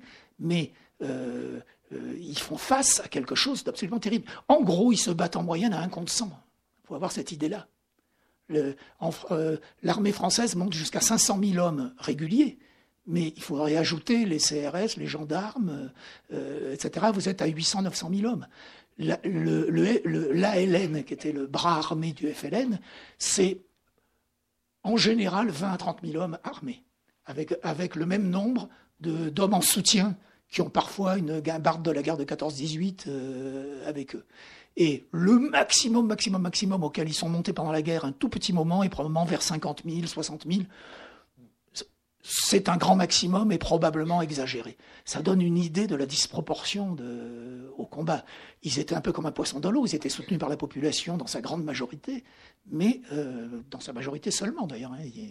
Tout, le peuple algérien n'était pas euh, toujours avec eux, mais, ils étaient soutenus en majorité sans aucun doute, et, euh, tout, le prouve. Et, ils sont donc face à une force, mais complètement disproportionnée. Donc, euh, pour expliquer la violence, pour répondre aux questions, on a beaucoup quand même d'éléments pour l'expliquer, sans avoir besoin d'aller chercher des raisons ethnographiques, euh, historiques, euh, etc., qui peuvent être vraies en partie. Il y avait des modes de vengeance dans les villages, des trucs comme ça, qui se sont appliqués aussi pendant la guerre. Il y avait des façons de se venger, de, de, venger la mort d'un des siens, des choses comme ça. Mais il y, y a, donc beaucoup de vengeances qui se font entre eux, mais aussi Euh, voilà. Alors, ce qui, est, euh, je veux dire, surprenant, ou stupéfiant même, c'est de voir que euh, la disproportion des moyens dont, vous parliez, et en fait, pour ce qu'on appelait pudiquement des événements d'Algérie, des opérations de, police, autant de forces déployées, autant de violence d'un côté, ce qui est quand même très, très, très étonnant, et l'impression aussi qu'à un certain moment, l'armée avait les pleins pouvoirs et les politiques jusqu'à l'arrivée, je ne sais pas si je vous ai bien lu, jusqu'à l'arrivée du général de Gaulle, avaient un peu le champ libre. Et ce fameux, parmi les événements qu'on évoquait tout à l'heure, tragiques, les pages noires de l'histoire de France, il y a ce bombardement de Sakat euh, Sidi Youssef, le 8 février 1958, euh, qui est une tâche noire et qui va d'ailleurs dans le livre de Patrick Boucheron, je vous le disais en aparté tout à l'heure, il y a une entrée consacrée à cet événement parce que d'une part ça va donner une visibilité extrême à la guerre, une internationalisation, et puis un basculement d'une certaine manière vers euh, l'arrivée du général de Gaulle. Alors c'est un événement symbolique qui fait peut-être que les politiques avaient déjà perdu le contrôle de la situation. Oui, alors ce n'est pas vrai du, début à la fin de la guerre, et même euh, ça ne commence pas euh, dès le début. En gros, c'est la bataille d'Alger, on en parlait tout à l'heure. À partir de ce moment-là, c'est Guy, Mollet et les gens en place donnent les pleins pouvoirs à l'armée y compris les pouvoirs de police. Au départ, c'était pour établir l'ordre d'Alger, mais ça s'étend à toute l'Algérie. Et euh, quand euh, on donne des pouvoirs de, police à l'armée, alors que ce n'est pas son métier, elle ne sait pas le faire, euh, et en plus déjà en Algérie, pour ceux qui savaient le faire, c'était assez musclé en général, ça donne des choses terribles. Et un, militaire, c'est pas pas un policier et c'est surtout pas un juge. Il aime surtout pas travailler sous la supervision d'un juge. Donc ils réussissent à obtenir petit à petit, même d'ailleurs très au-delà de ce qu'on leur avait accordé, c'est-à-dire d'obtenir que même les juges n'aient pas leur nez à mettre leur nez dans l'affaire. Quelques-uns essayeront, ça se passera très mal. Et donc, l'armée a effectivement tous les pouvoirs civils et militaires à partir de, du début de 57. Euh, ça dure effectivement en gros jusqu'à l'arrivée du général de Gaulle, encore qu'il mettra quelques mois et même un peu plus à, mettre fin à cette, à cette dichotomie. Et lui, à la différence d'Aban Ramdan, réussira, bien qu'il soit un militaire, ça paraît un paradoxe, mais à rétablir le pouvoir civil. Euh, Saket Sidi Youssef, c'est effectivement fondamental. C'est en gros une bavure, on dit comme ça, mais c'est pas pas une vraie bavure. C'est-à-dire que en gros, l'armée euh, l'armée de l'air française va bombarder un village en Tunisie. Bon, village qui effectivement abritait pour partie euh, des, soldats du FLN qui étaient de l'autre côté de la frontière. C'était avant que les barrages soient euh, devenus étanches. Ils ne deviennent étanches que vers 58, 59 surtout. Hein. C'est totalement étanches les barrages. Et donc, euh, on se poursuivait encore parfois d'un côté ou de l'autre de la frontière, des choses comme ça, mais évidemment, la Tunisie était indépendante désormais. L'armée française n'avait pas le droit à période de franchir la frontière. Et les soldats, énervés par un, fait de combat qui avait eu lieu par une colonne du FLN qui était venue euh, et qui avait tué un certain nombre de soldats français euh, du côté français de la frontière, algérien de la frontière, décide des, des représailles et va bombarder ce village. Énorme erreur, non, après, si vous voulez bien. Non, non, parce que ça, Youssef, c'est pas après la fusillade. On a fusillé quatre soldats français. Oui, oui, non. mais... On va le dire. S'il vous plaît, ce sera dit. Et l'armée de l'air a fait une mission de représailles. Non, non, mais, oui, mais pas, pas le, le, le, le, le jour même où ça a lieu, c'est le jour où on fait une poursuite, comme je le dis. Oui, oui, oui. Et il y a eu cette chose. Non, non, vous avez. Oui, oui, vous avez. Non, non, mais c'est dans le livre. Non, non, c'est dans le livre. Hein. c'est exact. On peut le dire. mais ce n'est pas la raison principale de ça. Mais on peut le dire. Et, non, non, mais ça, c'est vrai. Ah, non, mais c'est tellement vrai que c'est écrit dans le livre. Donc, non, non, mais rassurez-vous, ce genre de choses est dans le livre. Hein. Il n'y a pas de. Non, ça, va, ça va. Donc, donc, simplement, non, mais l'importance de ça qui est. Euh, c'est pour ça que je ne m'étendais pas sur les, strictement sur les raisons. Non, je vous explique pourquoi. C'est l'important de s'inquiéter. C'est que comme c'est la première fois qu'il y a quelque chose comme ça qui se passe dans un pays étranger, même si c'était. Euh, mais n'est-ce pas si on veut, c'est un pays indépendant. Certes, depuis peu, certes, c'est un pays indépendant où il n'y a pas d'armée française, euh, que je sache. Et, bon, même si on peut discuter de jusqu'à quel point euh, ils sont totalement indépendants dans, leur façon d'agir, etc. à ce moment-là, mais c'est un pays indépendant. Donc, euh, vu par des pays étrangers, c'est pour ça que c'est important, c'est ça que je voulais dire. Vu par l'opinion internationale, euh, vous trouvez à la, une de tous les journaux du monde entier, après Saguet Sidi Youssef, parce que qu'est-ce qui se passait? C'est un bombardement fait à l'aveugle, comme le faisait très souvent l'armée française. La preuve, vous avez à la une de tous les journaux du monde les camions de la Croix-Rouge, qui est à Saket Sidi Youssef, qui est un lieu où il y avait un tas de réfugiés algériens, qui sont euh, détruits. Euh, vous avez euh, le nombre de morts, je crois que je l'évalue dans le livre, je ne sais plus, c'est 60, 80, 100 morts, quelque chose comme ça, d'un bombardement sans autre raison qu'une, qu'une, que des représailles, si vous voulez. Bon, mais des représailles, ça, ça, existait partout hein, pendant la guerre. Oui, oui, mais bien sûr. Enfin, assumé. Non, non, pas, non, pas assumé par la direction militaire. C'est fait par des gens locaux en contravention avec les ordres. C'est pas du tout assumé, c'est raconté euh, détail ligne à ligne. Il y a, mille livres hein, sur la question, donc euh, si vous avez besoin de, je peux vous en signaler beaucoup à lire euh, du côté français, hein, pas, pas, du côté algérien, qui vous donneront tous les détails si vous en voulez d'autres. Donc c'est contre la hiérarchie militaire que ça se fait, qui ne voulait pas que ça ait lieu et qui pense que c'est une connerie tout de suite au niveau de Salon, etc. On pense immédiatement que c'est une connerie. Et c'est une telle connerie que effectivement, déjà la bataille d'Alger au niveau international avait fait énormément de mal à l'image de la guerre euh, vue du côté français parce que la torture, etc., avait été, ça avait été dit un peu dans le monde entier, les méthodes qu'employaient les militaires, etc., à ce moment-là. Et donc, ça avait délégitimé en grande partie. C'est l'époque où le sénateur Kennedy euh, commence à se prononcer pour l'indépendance de l'Algérie, euh, des choses comme ça. Non, mais ça a une importance, je veux dire, parce que c'est ce qui explique la suite de la guerre, en grande partie, qui sera gagnée politiquement, beaucoup plus que militairement, par, par, par le FLN, pour des raisons de ce type. C'est pour ça que c'est une catastrophe, cette chose-là, et que c'est vu immédiatement comme une vraie grosse grosse.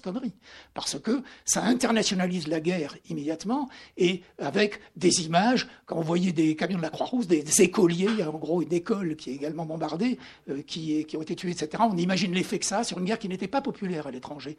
Il faut penser que c'est l'époque du grand vent de la décolonisation dans le monde entier que donc vous avez un contexte qui fait que c'est extrêmement difficile de trouver une légitimité à cette guerre hors de France. Euh, c'est, non, enfin, c'est un des mots qui était employé à certains moments pendant la guerre, effectivement. Mais bon, c'est effectivement, ça peut faire sourire, mais c'était le, mot qu'employaient les militaires. Il y avait des plans de pacification, effectivement. Donc, euh, c'est pour ça que Youssef est très important. C'est pas fondamental pour savoir quelle a été la vraie stricte raison du jour où ça se fait. C'est surtout parce que il y a un avant et un après. C'est-à-dire que cette guerre à l'ONU, en gros, la France arrivait à peu près à avoir encore, grâce à tous ses alliés, euh, des alliés d'Afrique noire, grâce aux pays occidentaux qui soutenaient quand même à peu près la position de la France par euh, fait d'alliance générale, tout d'un coup, la France n'est plus soutenue. Par exemple, à l'ONU, enfin de moins en moins en tout cas, et n'a plus la majorité dans les votes. Donc ça change complètement le fait qu'il est légitime ou pas légitime de continuer cette guerre. Et De Gaulle, qui va arriver dans dans cette période-là, c'est un des éléments fondamentaux qui, joueront dans ce fait qu'il estimera ne plus pouvoir mener euh, longtemps cette guerre, sans aucun doute. Alors ce n'est pas strictement uniquement sa mais c'en est le moment tournant et le moment symboliquement, disons, le plus fort. Voilà. Alors, on a l'impression, toujours vu du côté algérien, que euh, entre le politique et le militaire, les, les, deux moyens étaient alternativement utilisés. Mais le sentiment que j'ai eu en lisant, c'est que le politique, à un certain moment, a été déterminant. Et vous en donnez un certain nombre d'exemples.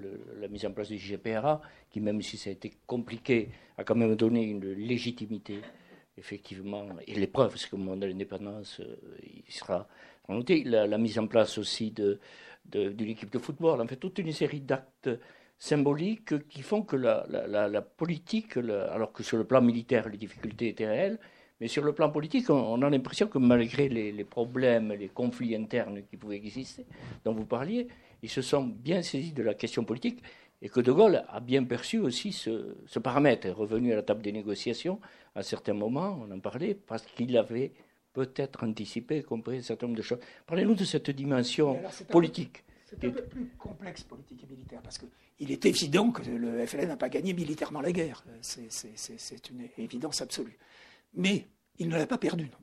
C'est-à-dire que quand vous êtes dans une guerre de guérilla, en gros, quand il reste un guerriero sur le territoire, la guerre continue. Parce que euh, vous n'êtes pas du tout dans une guerre classique où ce n'est pas euh, une armée qui va en défaire une autre.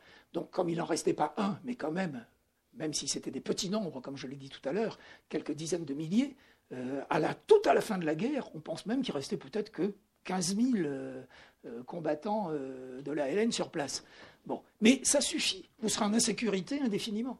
Donc de toute façon, ça veut dire que l'intérieur du pays sera toujours en insécurité, avec des gens qui peuvent couper des routes, faire un attentat, euh, faire exploser euh, euh, quelque chose, faire dérailler un train, etc.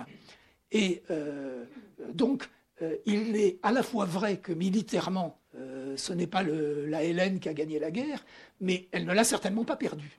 Et politiquement, par contre, euh, c'est pour ça que c'était si important de parler de Sayed Sidi Youssef, euh, qui se rajoute sur la bataille d'Alger, euh, à partir d'à peu près ces moments-là, c'est-à-dire trois ans avant la, trois quatre ans avant la, fin effective de la guerre, le cessez-le-feu, enfin le cessez-le-feu ou le jour de l'indépendance, on peut discuter sur ce qu'est exactement la fin de la guerre, c'est un grand sujet de débat qui, qui, mériterait à lui seul de gros développement.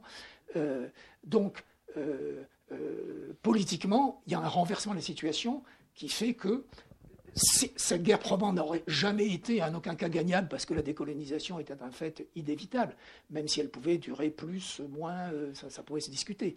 Mais euh, le vent de l'histoire, si on peut le dire comme ça, fait que de toute façon, quoi qu'il se passe, même s'il y avait eu un million de soldats et pas simplement 400 000 euh, envoyés du, contingent en Algérie ou des choses comme ça, ça n'aurait pas changé. Aujourd'hui, on n'aurait pas imaginé que l'Algérie soit encore trois départements français. Parce qu'il faut savoir que ce n'était pas une colonie. Hein. Quand on parle de colonie, c'est un mot qui est à la fois vrai et faux. C'est vrai au sens où c'était régi un peu comme une colonie, mais en réalité, c'est trois départements français. C'est ce qui fait une énorme différence avec la Tunisie, puisqu'on en parlait tout à l'heure, le Maroc, ce qui explique qu'ils peuvent être indépendants beaucoup plus vite, ou les pays d'Afrique noire, qui deviennent indépendants euh, en 60, c'est parce que, pour la plupart, euh, c'est parce que c'était des vraies colonies. Tandis que l'Algérie, ce sont des départements français administrativement. Ce qui explique qu'on puisse parler toujours de rétablir euh, l'ordre, euh, d'événements d'Algérie. Euh, le FLN, dans le vocabulaire de l'armée, ce sont des HLL, des hors-la-loi, va dire. ce qui est stricto sensu, pas faux, je veux dire, au sens où si c'est des départements français, des gens qui se soulèvent les armes à la main contre, les, contre l'autorité, euh, ce sont des hors-la-loi, effectivement. Alors, évidemment, ce n'est pas ni leur point de vue, ni celui de quiconque regarderait ça de Sirius. Les indépendantistes ne sont pas des hors-la-loi, probablement. Ils, sont, ils mènent un combat politique, militaire, etc., pour euh, des raisons qui ne sont pas euh, de type comme celle des hors-la-loi, mais au sens usuel du terme. Mais c'est comme ça, effectivement, qu'on en parle. Et donc, euh, ça, explique quand même euh, beaucoup de choses, oui, de voir ça comme ça. Et euh, je ne sais plus quelle était la question. Non, vous avez répondu. Bon. C'est la, dimension politique et la, oui, non. du politique. Non, mais alors la dimension politique, ce qui est intéressant, c'est que c'est un jeu de dupes, les dimensions politiques. Parce que De Gaulle, personne ne sait et ne pourra jamais dire de façon certaine ce qu'il avait dans la tête quand il arrive au pouvoir à l'été 58. Euh, son fameux discours Je vous ai compris, si on le lit jusqu'au bout, il a été entendu et compris et diffusé essentiellement par, donc il veut dire aux, pieds, enfin ce qu'on n'appelait pas encore les pieds noirs dans l'époque ou très peu, qu'on appelle depuis les pieds noirs. Donc je vous ai compris, donc je suis avec vous, donc on va garder l'Algérie française. Tout le monde pense ça. En fait, si on lit ce discours jusqu'au bout, il dit dans les phrases qui suivent tous les gens qui sont ici sont des Algériens, doivent être égaux, etc. C'est un discours dont on a retenu que la première phrase, qui a été couverte d'ailleurs par émiettement des tas d'applaudissements, etc., qui fait que la suite n'a pas toujours été bien entendue, mais la suite a été prononcée. Bon, donc déjà il y a une ambiguïté sur euh, le premier jour, je ne parle pas du deuxième ou du troisième. Et après il y aura encore des ambiguïtés, mais il y a même des ambiguïtés avant. Quand De Gaulle, avant de prendre le pouvoir, parle de l'Algérie avec des gens qui viennent le voir à colomber les deux églises, euh, il a déjà des phrases extrêmement troublantes euh, avant qu'il revienne au pouvoir, à, des Algériens qui viennent le voir, mais même parfois à des gens comme Edmond Michelet, comme des, Français qui vont le voir et qui sont plutôt, on sent, dans le sens de penser que de toute façon l'Algérie, un de ces jours, va être indépendante ou pas. Il dit, mais bien entendu, euh, et il le dit vraiment. Et il prononce la fameuse phrase qui sera, je crois, essentiellement rapportée par Alain Perfit, mais qui n'est pas dit à Alain Perfit, qu'il euh, n'y aura jamais colombé les deux mosquées. Hein, parce qu'il avait une vision démographique de dire euh, si l'Algérie reste française, d'ici 10 ans, 30 ans, 50 ans, Aujourd'hui, l'Algérie, c'est pas loin de 40 millions d'habitants. Imaginez euh, si c'était euh, dans les votes euh, aujourd'hui que vous avez 40 millions d'Algériens musulmans qui votent aux élections françaises. Puisqu'on ne peut pas imaginer que la date d'aujourd'hui, on sera encore avec deux collèges, des choses comme ça. Donc, donc De Gaulle, qui était quand même quelqu'un de stratège et qui avait un sens de l'histoire et qui voyait loin, on a toutes les raisons de supposer que dès son arrivée au pouvoir, il a quand même de gros doutes au minimum, parce que je dis qu'il disait indépendance à des gens qui allaient le voir, mais d'autres qui allaient le voir, type Debré, etc., ils disaient on gardera toujours l'Algérie française. Est-ce que moi, De Gaulle, je pourrais lâcher le moins de morceaux de territoire français? Il disait ça à d'autres hein, qui passaient le voir. Donc on a, les, on a tous les versants. Mais c'est ça, les grands stratèges, ils disent aux gens ce qu'ils veulent entendre, euh, en gardant pour eux-mêmes ce qu'ils pensent. Et il a tellement gardé que même à lire ses mémoires, personne ne peut vraiment euh, déterminer euh, ce qu'il avait dans la tête ce jour-là ma thèse personnelle, qui ne vaut que la mienne, Stora serait un peu moins affirmatif que moi là-dessus, d'ailleurs je peux le dire, beaucoup discuté en écrivant le livre, et que probablement il pensait déjà, en prenant le pouvoir, que ça allait se terminer par quelque chose de l'ordre de l'indépendance, mais il ne savait pas comment. Et il pensait avec des concessions du FLN, euh, euh, enfin du FLN, de ce qu'on pourrait considérés comme les représentants du peuple algérien, et il espérait que ce ne serait pas le FLN forcément, donc il espérait les diviser, trouver une troisième force, garder le Sahara, et tas de choses comme ça. Donc on va voir petit à petit comment ça va se passer pendant les, événements qui suivent. Et euh, euh, ce n'est que petit à petit que euh, sera dans son esprit clair que il va tout abandonner, quoi, en gros, puisque le FLN pourra réaliser son programme totalement. Mais c'est quelque chose qui se fait petit à petit et De Gaulle essaie de négocier en position de force, qui le renvoie aux militaires. Ça veut dire que les années les plus dures pour le FLN et la LN, c'est les années où De Gaulle est au pouvoir. Il y a le plan Chal qui euh, fait que l'armée française agit comme une sorte de rouleau compresseur en Algérie pendant deux ans, euh, quasiment région par région, et écrase euh, littéralement, euh, le, mot est, pas trop fort, les contingents de, la Hélène qui, qui, se battent et qui en sont réduits, vous trouvez ça dans le livre par un certain nombre de témoignages, j'ai lu à peu près 200 mémoires de, de, combattants algériens, etc. Et en les croisant, on arrive à peu près à trouver des choses qui sont crédibles, dont on être à peu près certain, parce que beaucoup sont héroïsés, il faut se méfier de, de ce qu'on lit, bien entendu. Mais en prenant ça avec des pincettes, même en faisant attention, en croisant les, les récits, en voyant ce qui est crédible et ce qui ne l'est pas, on connaît ceux qui sont crédibles et qui ne sont pas quand ils sont restés vivants après, en voyant comment ils ont continué à parler, etc. Euh, ils en sont réduits à manger des racines dans la plupart des, endroits, parce que l'armée française tient même les villages, ils n'auraient même plus à se réveiller en allant au village le plus proche, et où les gens en plus ont trop peur d'avoir un rapport avec les combattants, parce qu'il y a des mouchards, il y a des, y a des euh, le renseignement va fonctionner, et il y aura des représailles, et donc ils sont dans une position extrêmement difficile. Et pourquoi? Pas parce que De Gaulle pensait qu'il allait gagner la victoire militaire. Ça, c'est extrêmement clair. Ça, par contre, on le voit de tout ce qu'il dit ici ou là, et de ce qu'on a vu par les mémoires des gens qui petit à petit ont écrit ce qui se disait à l'époque et qui n'était pas public. Bien sûr, mais parce que De Gaulle veut négocier en position de force. Et il veut négocier en position de force parce que plus petit à petit se met dans l'idée que tout ça finit par une négociation. Il faut savoir que un an à peine après son arrivée au pouvoir, on est en septembre 59, enfin c'est un mois et quelques mois après, il dit autodétermination. Autodétermination, si on est sérieux, si on comprend ce que ça veut dire, ça veut dire que les gens votent en Algérie, vont voter pour leur avenir. Pas une personne sérieuse qui, même à l'époque, aurait euh, pris du recul euh, pas si on était en Algérie, pas si on était dans le feu de l'événement, pas si on était dans l'armée, pas si on était un pied noir, mais quelqu'un qui regardait ça avec l'œil de Sirius ne pouvait penser une seconde que le résultat serait autrement que l'indépendance. Alors De Gaulle essaie de proposer diverses solutions qui sont l'une des, plus ou moins indépendances, des choses comme ça. Et puis surtout, il espérait peut-être garder le Sahara, d'autant qu'on trouve le pétrole. On arrive vers la période où on commence à découvrir le pétrole, où il y a les essais nucléaires petit à petit au Sahara.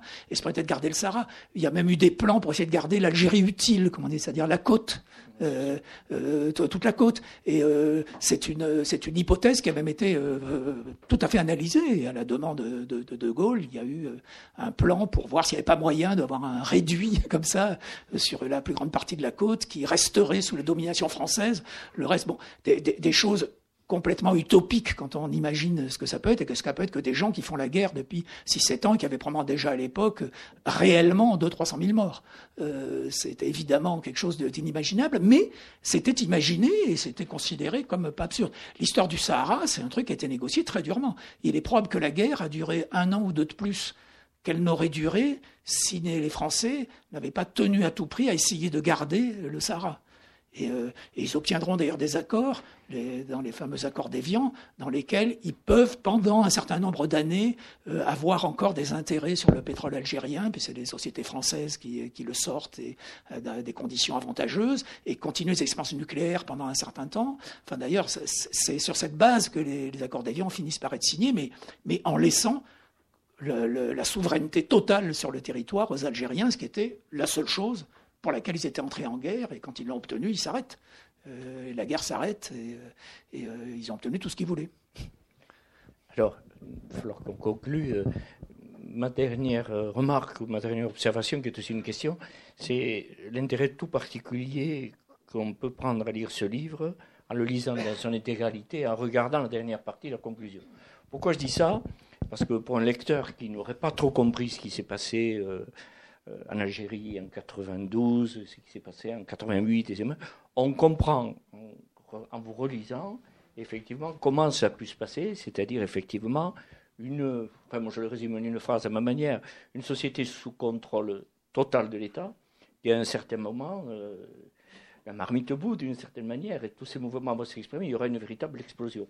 Alors ça, c'est très intéressant, cette partie-là. On n'a pas trop le temps de l'aborder, mais par contre, j'aimerais vous dire un mot des enjeux de mémoire. Parce que ce problème de la mémoire, de l'instrumentalisation de la mémoire, de toute une partie de l'histoire qui a été confisquée du côté algérien est particulièrement intéressant. Et ce que demandait aussi l'interpellation des jeunes générations aux anciens. Alors ça, est-ce que vous pourriez nous dire un mot de cette partie-là qui est, je trouve, est synthétique, mais très intéressante, très riche? D'abord, la conclusion du livre s'appelle Les 50 dernières années de la guerre d'Algérie. C'est une façon Pardon Oui, excusez-moi. La dernière partie, la, conclusion du livre s'appelle Les 50 dernières années de la guerre d'Algérie. C'est une façon de dire, euh, sous une forme euh, à, la limite humoristique, que la guerre d'Algérie dure encore aujourd'hui, d'une certaine façon, en Algérie, en tout cas. En France aussi, pour une bonne part. Mais en Algérie, beaucoup plus. Alors, euh, ça, commence par, par, une anecdote amusante, c'est, mais qui dit tout. C'est pour ça que je vous l'ai dit en deux secondes. Il y a un dessinateur algérien très connu en Algérie qui a fait un petit dessin, une caricature, il y a euh, quelques années hein, seulement, où on voit des petits enfants qui demandent à un vieil homme Dis-nous, grand-père, raconte-nous la guerre d'Algérie. Et il répond Eh bien voilà, tout commence en juillet 62. Bon, alors évidemment, c'est une absurdité si on le prend à la lettre, mais c'est pas une absurdité parce que ce qu'on leur apprend à l'école en Algérie, ou les, la façon dont va se raconter la guerre d'Algérie, c'est un combat qui commence en juillet 62. C'est le moment où je parlais tout à l'heure des morts là qui sont réévalués euh, euh, après la guerre, euh, qui déjà était très exagéré pendant la guerre, le nombre de morts, mais qui valait encore plus après guerre. Et surtout, il faut savoir que c'est là quand ces enjeux de mémoire pour l'Algérie, les gens qui prennent le pouvoir à l'été 62 en Algérie sont essentiellement ceux qui n'ont pas combattu. En gros, les deux qui prennent le pouvoir, c'est Ben Bella et Boumedienne. Ils n'ont jamais mis les pieds en Algérie pendant la guerre. Euh, Boumedienne était au Maroc d'abord, il était l'adjoint du Boussouf dont j'ai parlé tout à l'heure, qui a fait tuer Aban Ramdan. Puis il se trouve en Tunisie où il va diriger l'armée des frontières armée des frontières qui ne peut plus pénétrer en Algérie quand il lui en prend la tête et les trois dernières années de la guerre, puisqu'il y a la ligne Maurice, euh, Barbelé, etc., qui rend extrêmement difficile de la passer, voire quasi impossible. En tout cas, on y laisse sa vie presque toujours quand on la passe, puisque certains essayent, mais presque tous euh, en meurent. Et donc Boumedienne est en Tunisie. Ben Bella il, commence la guerre au Caire, puisqu'il s'était évadé de prison après l'histoire de l'attaque de, de, poste d'Oran. Il avait été mis en prison. Il s'évade au bout d'un an ou deux, je ne me souviens plus exactement. Et il va se réfugier au Caire. Et il sera un des extérieurs du FLN, donc un de ceux qui détestaient Aban Ramdan, évidemment, qui avait dit que les gens de l'intérieur l'emportaient sur ceux de l'extérieur. Et, après, il est pris dans un célèbre détournement d'avion. Là, il y a beaucoup de hein, dans la guerre d'Algérie. C'est le premier détournement d'avion pirate célèbre qui existe. C'est le détournement d'avion qui retransportait les chefs de l'extérieur extérieur du FLN entre la Tunisie et le Maroc, qui est intercepté au large en Méditerranée, donc de manière pirate, par l'aviation française, et dans lequel il y avait notamment Ben, ben Bella. Et euh, donc, il, termine les quatre dernières années de la guerre, euh, qu'est-ce que je dis, les six dernières années de la guerre, en prison en, France. Bon. Et, euh, métropole, comme on disait à l'époque. Et, et qu'est-ce qui se passe? Ça, nous, ramène jusqu'à aujourd'hui d'ailleurs. Hein. Qu'est-ce qui se passe? Un type comme Boumedienne qui songeait au pouvoir en fait depuis pas mal de temps, puisque c'est lui qui tenait l'armée des frontières, qui était l'armée la plus puissante, euh, cherchait un allié parce que Boumedienne n'avait pas la légitimité pour prendre le pouvoir euh, à l'été 62. C'était qu'un chef militaire, il n'était pas très connu d'ailleurs, même s'il était très important puisqu'il dirigeait l'armée des frontières. Il était chef d'état-major donc euh, de, de l'armée hors d'Algérie, hors des wilayas algériennes, et il cherche un allié pour une légitimité.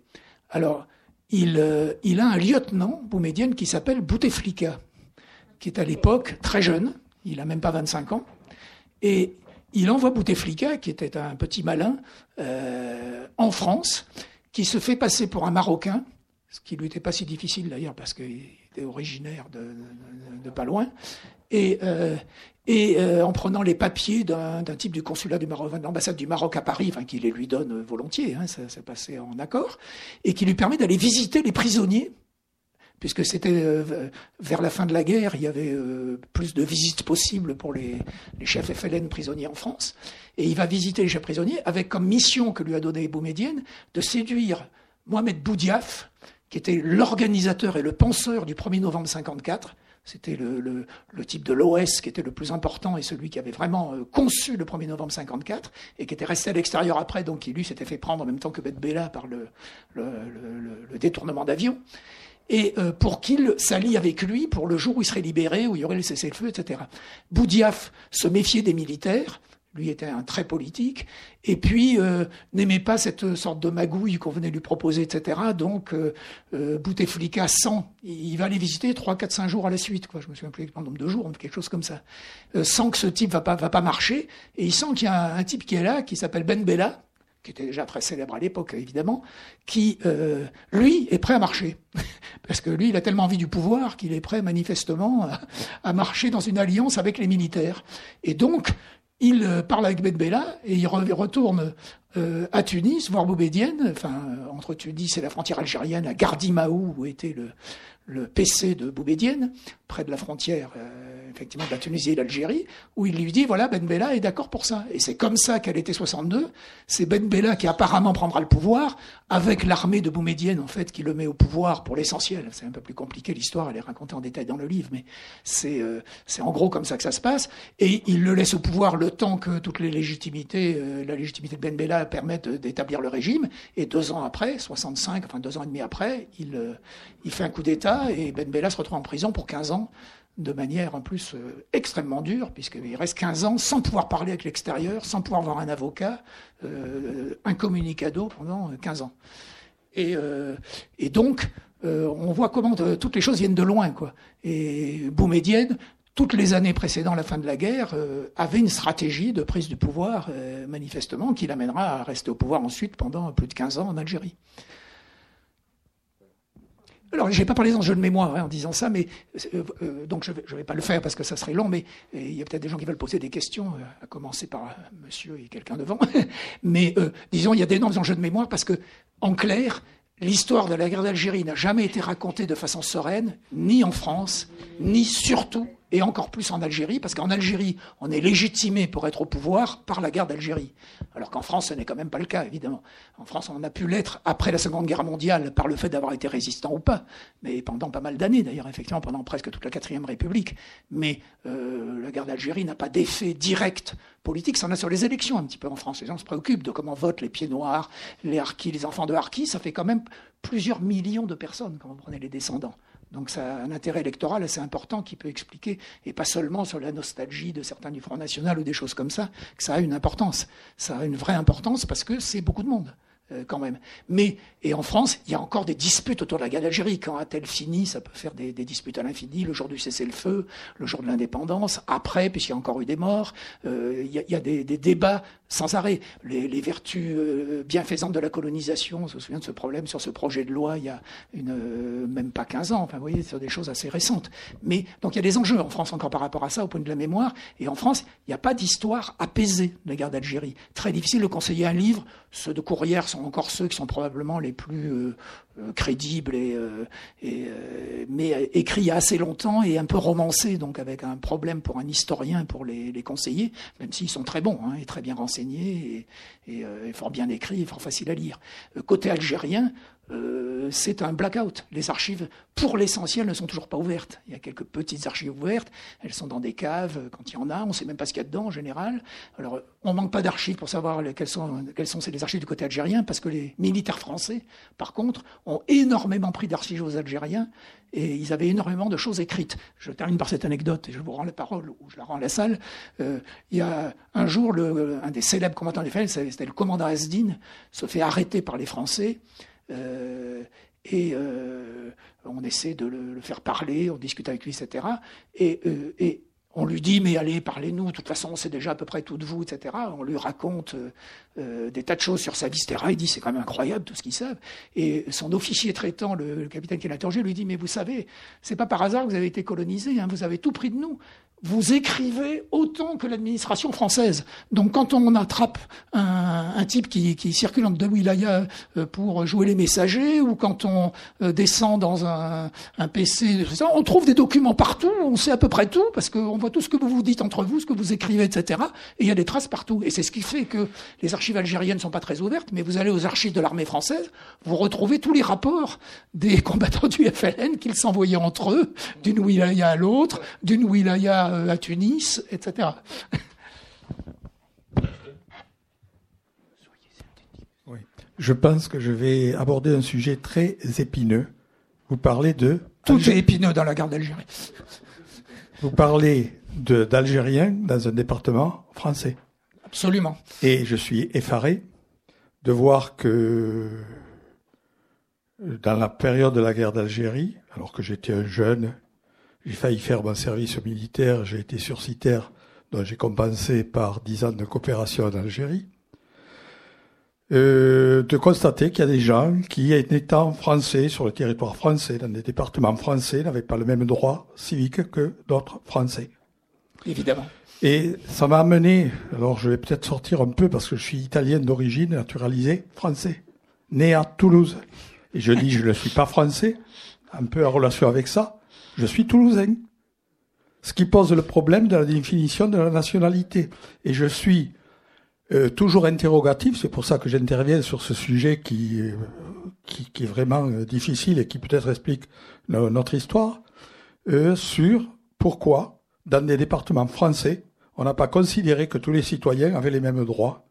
Et donc, indépendamment de leur religion, en plus on a une loi 1905 qui devait s'appliquer, le décret Crémieux donnait la citoyenneté à une certaine religion autre que les catholiques, euh, mais en niant d'autres personnes qui avaient d'autres euh, cultures. Donc là, je, je, suis très, très interrogatif encore à ce sujet. Je n'ai pas de réponse. Pourquoi le, Pourquoi? Les différents gouvernements qui ont suivi, euh, notamment après 45. Non, attendez, pourquoi c'est extrêmement simple? Ça, ça, se déduit de tout ce que je raconte depuis, depuis deux heures. Vous avez 90% de la population qui sont des Algériens musulmans et qui n'ont jamais décidé d'être français. Ça s'appelle une colonisation par une conquête militaire. Donc, même si les, les, pieds noirs qui étaient sur place pensaient que c'était leur pays. Ils le pensaient à bon droit d'ailleurs. Ils étaient souvent là depuis cinq ou six générations. Donc ils pouvaient tout à fait penser que c'était leur pays. Mais euh, il est évident que si une règle de majorité euh, s'appliquer. Si tout le monde avait les mêmes droits, que ce soit pour les votes ou que ce soit pour la justice, il y avait une justice indigène et une justice, euh, euh, la justice n'était pas la même et on n'était jamais condamné de la même façon pour les mêmes faits. il est évident qu'immédiatement le pays était de facto indépendant. C'est donc ça s'appelle la colonisation. Alors il y a un statut ambigu puisque ce sont des départements français, mais ce n'est que ambigu. C'est évident qu'on avait une situation théorique qui était que c'était la France, euh, c'est pour ça que l'Algérie française, d'un point de vue, je dirais presque légal, c'était pas du tout absurde de soutenir l'Algérie française. D'un point de vue strictement légal, c'était des départements français. Mais d'un point de vue réel, si vous opposez la réalité à la légalité, évidemment, ce n'était pas français. C'était 90% euh, euh, de la population n'était pas ni de culture française, ni, et, même si ce n'était pas la totalité, mais disons, à chaque fois qu'il y a pu avoir moyen de vérifier de manière statistique quelconque le point de vue des Algériens, il n'y a pas de cas. Il y a bien sûr qu'il y avait un tas d'Algériens qui pouvaient être pour continuer avec la France. Hein. C'est pas, pas qu'il n'y en avait aucun, pour des tas de raisons euh, diverses, bonnes ou mauvaises. Mais la majorité, je dis les seules élections absolument libres qu'il y a en Algérie euh, certains disent ironiquement jusqu'à aujourd'hui, euh, en tout cas ont lieu en 1947. Ce sont des élections municipales dans le deuxième collège, celui des Algériens il y avait des partis non indépendantistes, il y avait des partis dits de l'administration, ceux qui étaient pour euh, rester avec la France, euh, on ne peut mieux. Il y avait des partis de toutes sortes, Ferrat Abbas, qui n'était pas pour l'indépendance à l'époque, qui était pour une sorte de communauté avec la France, euh, dans une sorte de d'un pays qui serait assez autonome, oui, des, des choses comme ça. et, et c'est le parti indépendantiste, clairement désigné comme indépendantiste, qui l'emporte partout. Donc il n'y a pas de secret. À chaque fois qu'on peut avoir la preuve, la preuve est claire, euh, les Algériens étaient pour être en Algérie. Il y a un célèbre écrivain algérien qui s'appelle Mouloud Feraoun, qui euh, a été tué par l'OS vers la fin de la guerre, euh, euh, ce, qui est, un comble parce que c'était vraiment le plus francophile. C'était un grand ami d'Albert Camus, un grand ami de, beaucoup de, Français d'Algérie, si je puis dire, qui, qui, était connu et important. Et il faisait des œuvres sociales pour. il était à la tête d'œuvres sociales en Algérie, qui était dirigée par Germaine Tillon, qui avait été créée par elle. Et Mouloud Feraoun écrit je ne sais plus si c'est pas en exergue d'un de ses livres, en tout cas moi je l'ai mis en exergue dans des chapitres, je crois que c'est dans le premier tome, euh, euh, euh, je suis algérien, mon pays s'appelle l'Algérie, etc. Enfin, il dit, comment on peut discuter ça? Il y a une phrase très précise que, que, que, j'ai mis, je crois, dans le premier tome, donc je ne vais pas essayer de retrouver, d'autant que là, il n'y a que le second tome, et, qui dit, mais c'est une sorte d'évidence. Mais ce n'est une évidence qu'à partir du moment où on oublie euh, on est dans un anachronisme qu'on se met aujourd'hui. Aujourd'hui, ça paraîtrait invraisemblable, effectivement. À l'époque, on est quand même à l'époque de la colonisation. Et il n'y a pas qu'en Algérie qu'il y a une colonisation. En Algérie, on a un statut ambigu, mais on est dans une période de l'Empire français, dont le fleuron est l'Algérie.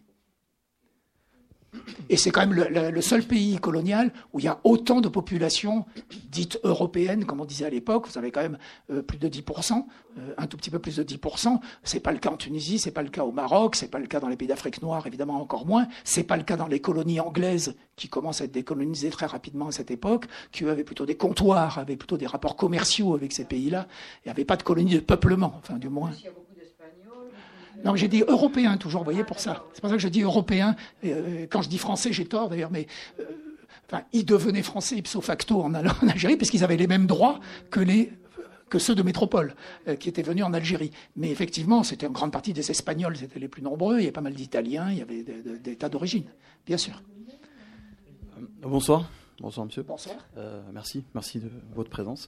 Euh, moi je m'appelle Salim Ben Abderrahman, journaliste culturel ici à Toulouse et euh, je suis d'Oran à la base et petit-fils d'inspecteur de police brigadier en Algérie et de gens aussi liés à la, révolution algérienne. Donc je vous, donne l'imagination de, l'ambiance oui. C'était un, cas très répandu. Dans, dans, énormément de familles algériennes, il y avait même parfois un harki et quelqu'un au FLN. C'était quelque chose de très répandu. Et euh, donc il y avait une ambiance pendant cette euh, Algérie, vous l'avez sûrement rappelé euh, rappelé dans le livre, une ambiance profonde dans la mentalité française. Donc j'inclus les trois départements algériens. une ambiance très raciste, il faut aussi le dire. Donc c'est-à-dire que quand les quand ma mère me racontait, elle était toute petite à l'époque, mais quand les, les Français, donc les blancs venaient quelque part, ils pique-niquaient, eux ils avaient rien à manger et les Français faisaient de l'ostentation donc ils posaient tout, ils étaient bien habillés, ils étaient beaux, ils étaient bien, et les Arabes n'avaient rien qu'un bout de pain par jour, par exemple, ou des choses comme ça. Il y avait une grande misère à cette époque-là, dans les villes comme Tlemcen et autres. Euh, donc, et ça grandissait, soutenu par des fois, on rentrait dans des endroits, il y avait marqué des panneaux interdits aux chiens et aux Arabes. Ça, ça a été vu à Alger, par exemple, interdit aux chiens et aux Arabes. Donc on est pire qu'un, que dans un système d'apartheid en Afrique du Sud. Euh, il y avait pas pire, mais, mais, du même genre parfois. Même, du même genre parfois. Pas, toujours, ça a rarement atteint le même niveau, mais souvent. Oui, il n'y avait pas le côté white et colored. oui, ça n'a pas tout à fait atteint le même niveau. exactement. Mais c'était très profond en fait, et les gens de, de, régions européennes comme les Andalous ou les Italiens et autres qui venaient en Algérie, qui devenaient français euh, grâce à l'Algérie, donc à cette époque-là, euh, ils devaient être plus royalistes que le roi. Donc ils devenaient plus français avec cette mentalité-là que les Français de, de, souche. Euh, de souche. Donc il y avait cette mentalité qui était accentuée. Euh, et donc les gens, ils en avaient un petit peu marre parce que l'Algérie, c'est un pays qui s'est créé en, 1500, en 1509, la bataille du Pennon. Ça c'est très compliqué. Et qui est devenu un dominion opinion. Discutons, pas de souci. Et euh, donc par rapport à ça, et donc les gens avaient cet esprit-là. Et quand les quand les Français sont rentrés aussi, il y a eu énormément de massacres. Je vous fais pas un je vous fais pas des rappels historiques, mais juste pour replacer la chose. Donc il y a eu énormément de massacres. Les penseurs américains disaient que les les, les Arabes donc d'Afrique du Nord allaient finir comme les Amérindiens, massacrés tellement il y a eu de morts en fait. C'était les penseurs américains, on peut retrouver leurs livres encore aujourd'hui. Euh, donc par rapport à ça, donc il y a quand même une petite différence, c'est que des Indiens il y en a quasiment plus. c'est une proportion ridicule. Oui, il y en a euh, des Algériens il y en a beaucoup. non, je veux dire, il faut, faut pas non plus exagérer la chose. Tout ça est vrai. Hein, quelle est votre question, oui, cela dit La question, oui, j'en ai deux. Donc, il y a eu une mentalité très raciste, très profonde, et qui est intégrée dans la mentalité, en mentalité française où on ne voit pas la chose. On ne voit pas le racisme, on fait exprès qu'il n'existe pas. On dit ces gens-là, de toute façon, ils deviendront des blancs un jour ou l'autre, ou des choses de ce type-là. Donc, et ça se voit pas, et ça c'est perduré. Donc, je ne sais pas si vous en parlez. Et euh, deuxième chose, par rapport, euh, par rapport justement à la libération de l'Algérie, à sa, à sa révolution, donc il y a eu une volonté de ramener les pieds noirs, de ramener les Européens en France des ponts aériens entiers. Donc mon père se rappelle, euh, à Oran, ils ont ramené le, porte-avions et ils ont cette forum, comme il disait. C'est-à-dire ils mettaient tous les blancs sur le porte-avions et ils les faisaient partir. Donc il y a une volonté sur ça, je ne suis pas d'accord. bon, ça a été vu. Mais en tout cas, juste pour la chose, il y a une volonté de créer un pont pour ramener tous les Européens entre, parce que Charles de Gaulle ne voulait surtout pas que des Blancs euh, vivent dans un pays dominé par des Arabes. Non, non, non, non. Ça, je suis pas d'accord du tout. Donc voilà. C'est aussi ce côté-là civilisationnel. Si vous permettez de vous répondre, c'est non, non, non, non il y, a eu organisation du départ, effectivement, des Européens d'Algérie, mais il n'y a pas eu volonté de les faire partir, ni d'un côté ni de l'autre. D'ailleurs, contrairement à ce que vous croyez peut-être, je vous explique. Euh, en gros, euh, la fin de la guerre d'Algérie est, absolument terrible, avec euh, l'OS qui se déchaîne, qui pratique la terre brûlée, particulièrement à Oran. Donc c'est pas par hasard que vous parlez d'Oran. C'est le lieu qui était le bastion de l'OAS, et donc le lieu où il y a les plus grandes euh, choses de terreur, côté de l'OS d'abord, et côté du FLN ensuite, pendant l'été 62. C'est même le seul endroit où il y a eu d'énormes bavures à l'indépendance contre les Européens. Euh, alors que qu'ailleurs, ça s'est pas trop trop mal passé. Pas pour les Harkis, mais ça s'est pas trop trop mal passé. C'est là où il y a eu les plus grands attentats les Européens. contre les. Et comme par hasard, c'est là qu'il y avait eu les plus grands attentats avant. C'est pas par hasard. Tout ça est dans le livre d'ailleurs. Hein, bon. Mais euh, pourquoi les Européens partent? Personne n'imaginait qu'ils allaient partir en si grand nombre. Euh, même euh, Boumedienne racontera, je peux vous dire, dix ans après la guerre, en parlant de Giscard d'Estaing, c'est rapporté dans des mémoires de Giscard d'Estaing, on peut discuter si ce qu'il dit est totalement vrai ou pas, mais qu'il pensait qu'au moins la moitié resterait. Et qu'ils en avaient besoin, même pour faire tourner le pays, etc. Ils voulaient être indépendants, que ce soit eux qui aient le pouvoir, mais avec la moitié des Européens, ce qui n'était pas du tout euh, utopique, puisque c'était leur terre pour la plupart des gens, et c'est là depuis 5-6 générations, énormément d'Européens d'Algérie, comme on dit, n'avaient jamais mis les pieds en métropole. Donc c'était pas du tout absurde d'imaginer ça et d'imaginer que ça se passerait comme ça. Et euh, les Algériens, euh, puisque j'emploie le terme, même si là-bas la, question m'était posée, euh, imaginaient ça eux-mêmes, qu'il en resterait beaucoup plus. Et contrairement à ce qu'on croit en plus, ils ne sont pas tous partis. Il faut savoir qu'à l'été 63, on le sait par les chiffres de l'ambassade en France, etc., là on n'a pas de chiffres, il y a encore 200 000 pieds noirs en Algérie. Ils ne sont pas partis tous. Ça veut dire plus d'un cinquième de ceux qui y étaient sont encore là six mois après l'indépendance. Petit à petit, après, ils partiront presque tous, pour diverses raisons, à divers moments. le dernier grand contingent qui partira, c'est pendant la guerre civile. Mais bon, mais euh, euh, donc, euh, pourquoi ils partent? Ils partent parce que, la fin de la guerre pendant quelques mois, avec l'OAS, avec euh, le, euh, des, des, des, bavures qui se passent de tous les côtés, avec le fait qu'on ne sait pas trop à quel pouvoir on va avoir affaire, puisque les Algériens eux-mêmes, le GPRA, euh, dont on parlait tout à l'heure, ne réussit pas à installer son pouvoir, et c'est donc une sorte de coup d'État militaire, un de plus, qui prend le pouvoir avec Boumediene et Ben Bella, etc. Il y a des tas de raisons qui font qu'on part, on est dans la panique, on pense que ça va très mal se passer, qu'il y aura une revanche, qu'il y aura des, des représailles, etc. Ce qui n'est pour l'essentiel pas vrai d'ailleurs. Hein. Il n'y a que les harkis, en gros, hein, qui ont subi ces représailles terribles. Rarement euh, euh, très souvent, pardon, pas dans les proportions souvent qu'on dit, là aussi encore sur le nombre de morts, etc. Il y a des tas de discussions. Personne ne peut établir un chiffre précis, mais il n'est pas celui que disent les associations de harkis qui vont jusqu'à 150 000 morts, c'est-à-dire plus que, ce ne serait possible. Mais euh, alors que probablement les chiffres les plus sérieux sont vers 30 000, 40 000, ce qui est déjà énorme. Ce que je finis, je finis juste sur la chose, c'est que c'est une volonté. Mais il y avait des raisons. Il n'y avait pas de volonté des Français qui reviennent. Au contraire, de Gaulle préférait qu'ils reviennent pas. Il y avait une volonté civilisationnelle et culturelle. Mais non, non, non. Non, non, ça, ça je ne sais pas d'où ça vous vient. Il euh, n'y euh, a rien pour l'attester. Il n'y a rien historiquement pour l'attester. Il n'y a rien historiquement qui atteste ça. Mais euh, on peut le penser, hein, mais il n'y a rien qui permet de l'attester. Oui. Moi, ce n'est pas une question. Bonsoir tout le monde. C'est un témoignage. J'étais en Algérie. J'ai vécu la guerre d'Algérie. J'étais une petite fille. J'étais à l'école française. De l'âge de 7 ans jusqu'au moment de l'indépendance, j'ai fait tout le primaire. J'ai vu la guerre d'Algérie de près. J'ai vu les paras quand ils rentraient dans nos maisons, quand ils vidaient les sacs de couscous, qu'ils mélangeaient les grains, le grain avec le couscous, quand ils, ils vidaient les placards par terre, les, le linge repassé. Tout ça, je l'ai vu de petite fille de 7 ans, je regardais ça. J'ai vu aussi en allant à l'école le matin, quand les, paysans venaient au village pour euh, la veille du marché. Et le matin, quand j'allais à l'école, ils les sortaient des bains morts parce qu'il n'y a pas d'hôtel en Algérie. Les paysans dormaient dans les bains morts. Donc, on les sortait le matin. Moi, j'allais à l'école, je les voyais comme ça, tout le long du trottoir, nus, complètement nus, parce que on fouillait leurs affaires et tout pour, euh, s'il n'y avait pas des armes et autres, ils avaient peur des attentats les jours de marché. J'ai vu ça, j'étais toute petite et j'avais pas peur. J'allais donner des petits coups de pied aux militaires en leur disant c'est pas juste, c'est pas juste. Quand je voyais tous ces hommes nus le long du trottoir, j'ai vu plein de choses. Et ce que vous dites, le racisme et tout, c'est pas du racisme, c'était de l'apartheid. Moi, j'étais dans une école d'arabe. J'étais dans une école, dans mon village, il y avait trois écoles. Le CEG, c'était pour les Européens, c'était du primaire jusqu'au secondaire. Et nous, c'était l'école, ça s'appelait le CET. On était donc le primaire et après l'école technique. Les Arabes étaient bons à apprendre les femmes la couture, la broderie, Et les hommes, ils allaient dans le technique apprendre un travail. Et les Européens, ils allaient, ils faisaient du secondaire, ils allaient à la fac, ils faisaient leurs études. Donc, on était séparés, on n'était pas dans, le, dans les mêmes classes.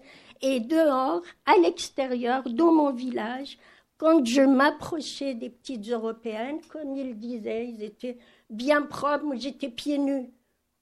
Neige ou pas neige, j'étais pieds nus dans mon village.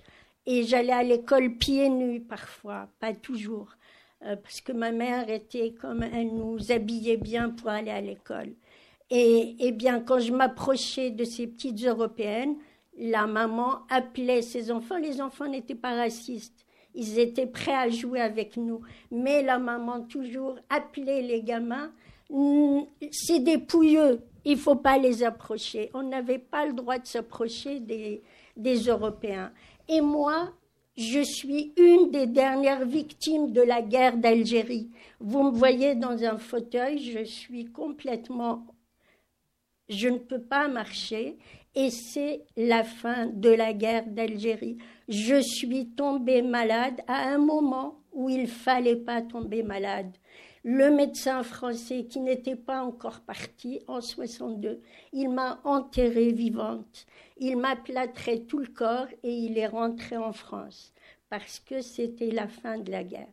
Et voilà, je suis, je me retrouve handicapée et j'ai vécu sept ans dans un hôpital les Yougoslaves, les Tchèques sont arrivés après pour aider l'Algérie parce qu'il n'y avait rien, puisque nous, les Arabes, on n'était pas bons pour faire des études, être avocat, médecin ou autre. Donc, il n'y en avait pas. Je me suis trouvée dans un hôpital où il n'y avait pas de médecin, pas d'infirmier. C'était, j'avais un plâtre, tout le corps plâtré, couché, et ils sont partis il y a les, Yougoslaves qui sont arrivés, ils m'ont enlevé ce plâtre, j'étais pourrie. Il y avait un squelette pourri. Ils ont dit qu'elle va mourir, elle va passer. Il n'a pas dit mourir. Je me souviens toujours de ce médecin qui disait elle va passer. Ils m'ont enveloppée dans un drap stérile, ils m'ont mis une perfusion et ils attendaient que je parte. Il a dit elle va passer. Et je ne suis pas passée, je suis restée huit ans dans cet hôpital. À Médéa, tout le monde connaît, j'ai connu les moines de Tibérine. J'allais les voir, c'était des amis, ils m'ont aidé. Quand euh, j'ai commencé à revivre, je suis restée paralysée pendant un certain temps, complètement morte. Et puis, petit à petit, monsieur a dit qu'il était coopérant. Il était venu euh, il y avait des gens français qui n'étaient pas pour la guerre d'Algérie et qui étaient venus en coopération après l'indépendance. Et ils m'ont aidé, ils m'ont soutenu. Il y avait des infirmières. J'ai une amie que je connais depuis ce moment-là. Ça fait 50 ans que je connais, que je vois toujours. Et je suis venue en France donc en 74, morte dans un brancard complètement déchiqueté. Vous verrez mon corps, vous verrez ce que c'est. Et je suis encore là, je m'en suis sortie. Et, puis, euh, et puis c'est vrai que les guerres, j'ai plein de choses là dans mon, fauteuil et tout. Je suis pour la paix, je suis contre la guerre, mais je ne peux pas me défaire de ça. C'est une mémoire, c'est dur c'est lourd à porter et je, je, je, souffre, je souffre. Je ne recherche pas de reconnaissance, c'est pas ce que je recherche, mais il faut que je fasse quelque chose pour libérer, pour me libérer de ce que j'ai subi et de ce que j'ai souffert dans ce lit où j'étais morte, entièrement morte. On me, on me raconte maintenant, on me disait, il n'y avait que vos yeux qui vivaient. Quand on venait me voir, j'étais comme ça, paralysée, et, j'avais plus d'articulation, vu que j'étais restée dans ce plâtre très longtemps. Je, plus d'articulation. Quoi qu'on dise après vous. Euh, Pardon, excusez-moi. Je ne peux pas dire grand-chose. quoi qu'on dise après vous serait dérisoire, donc euh, je crois que nous, allons conclure là-dessus. Nous allons conclure en, en, remerciant le conférencier surtout pour. J'espère qu'il vous aura donné envie de lire le livre, euh, en commençant par le premier tome, mais ils peuvent se lire indépendamment l'un de l'autre. Oui, le, premier tome vient de sortir en folio d'ailleurs. Il sorti en folio. Euh, voilà, également existe dans les deux versions. Et le second tome vient de sortir, tout court.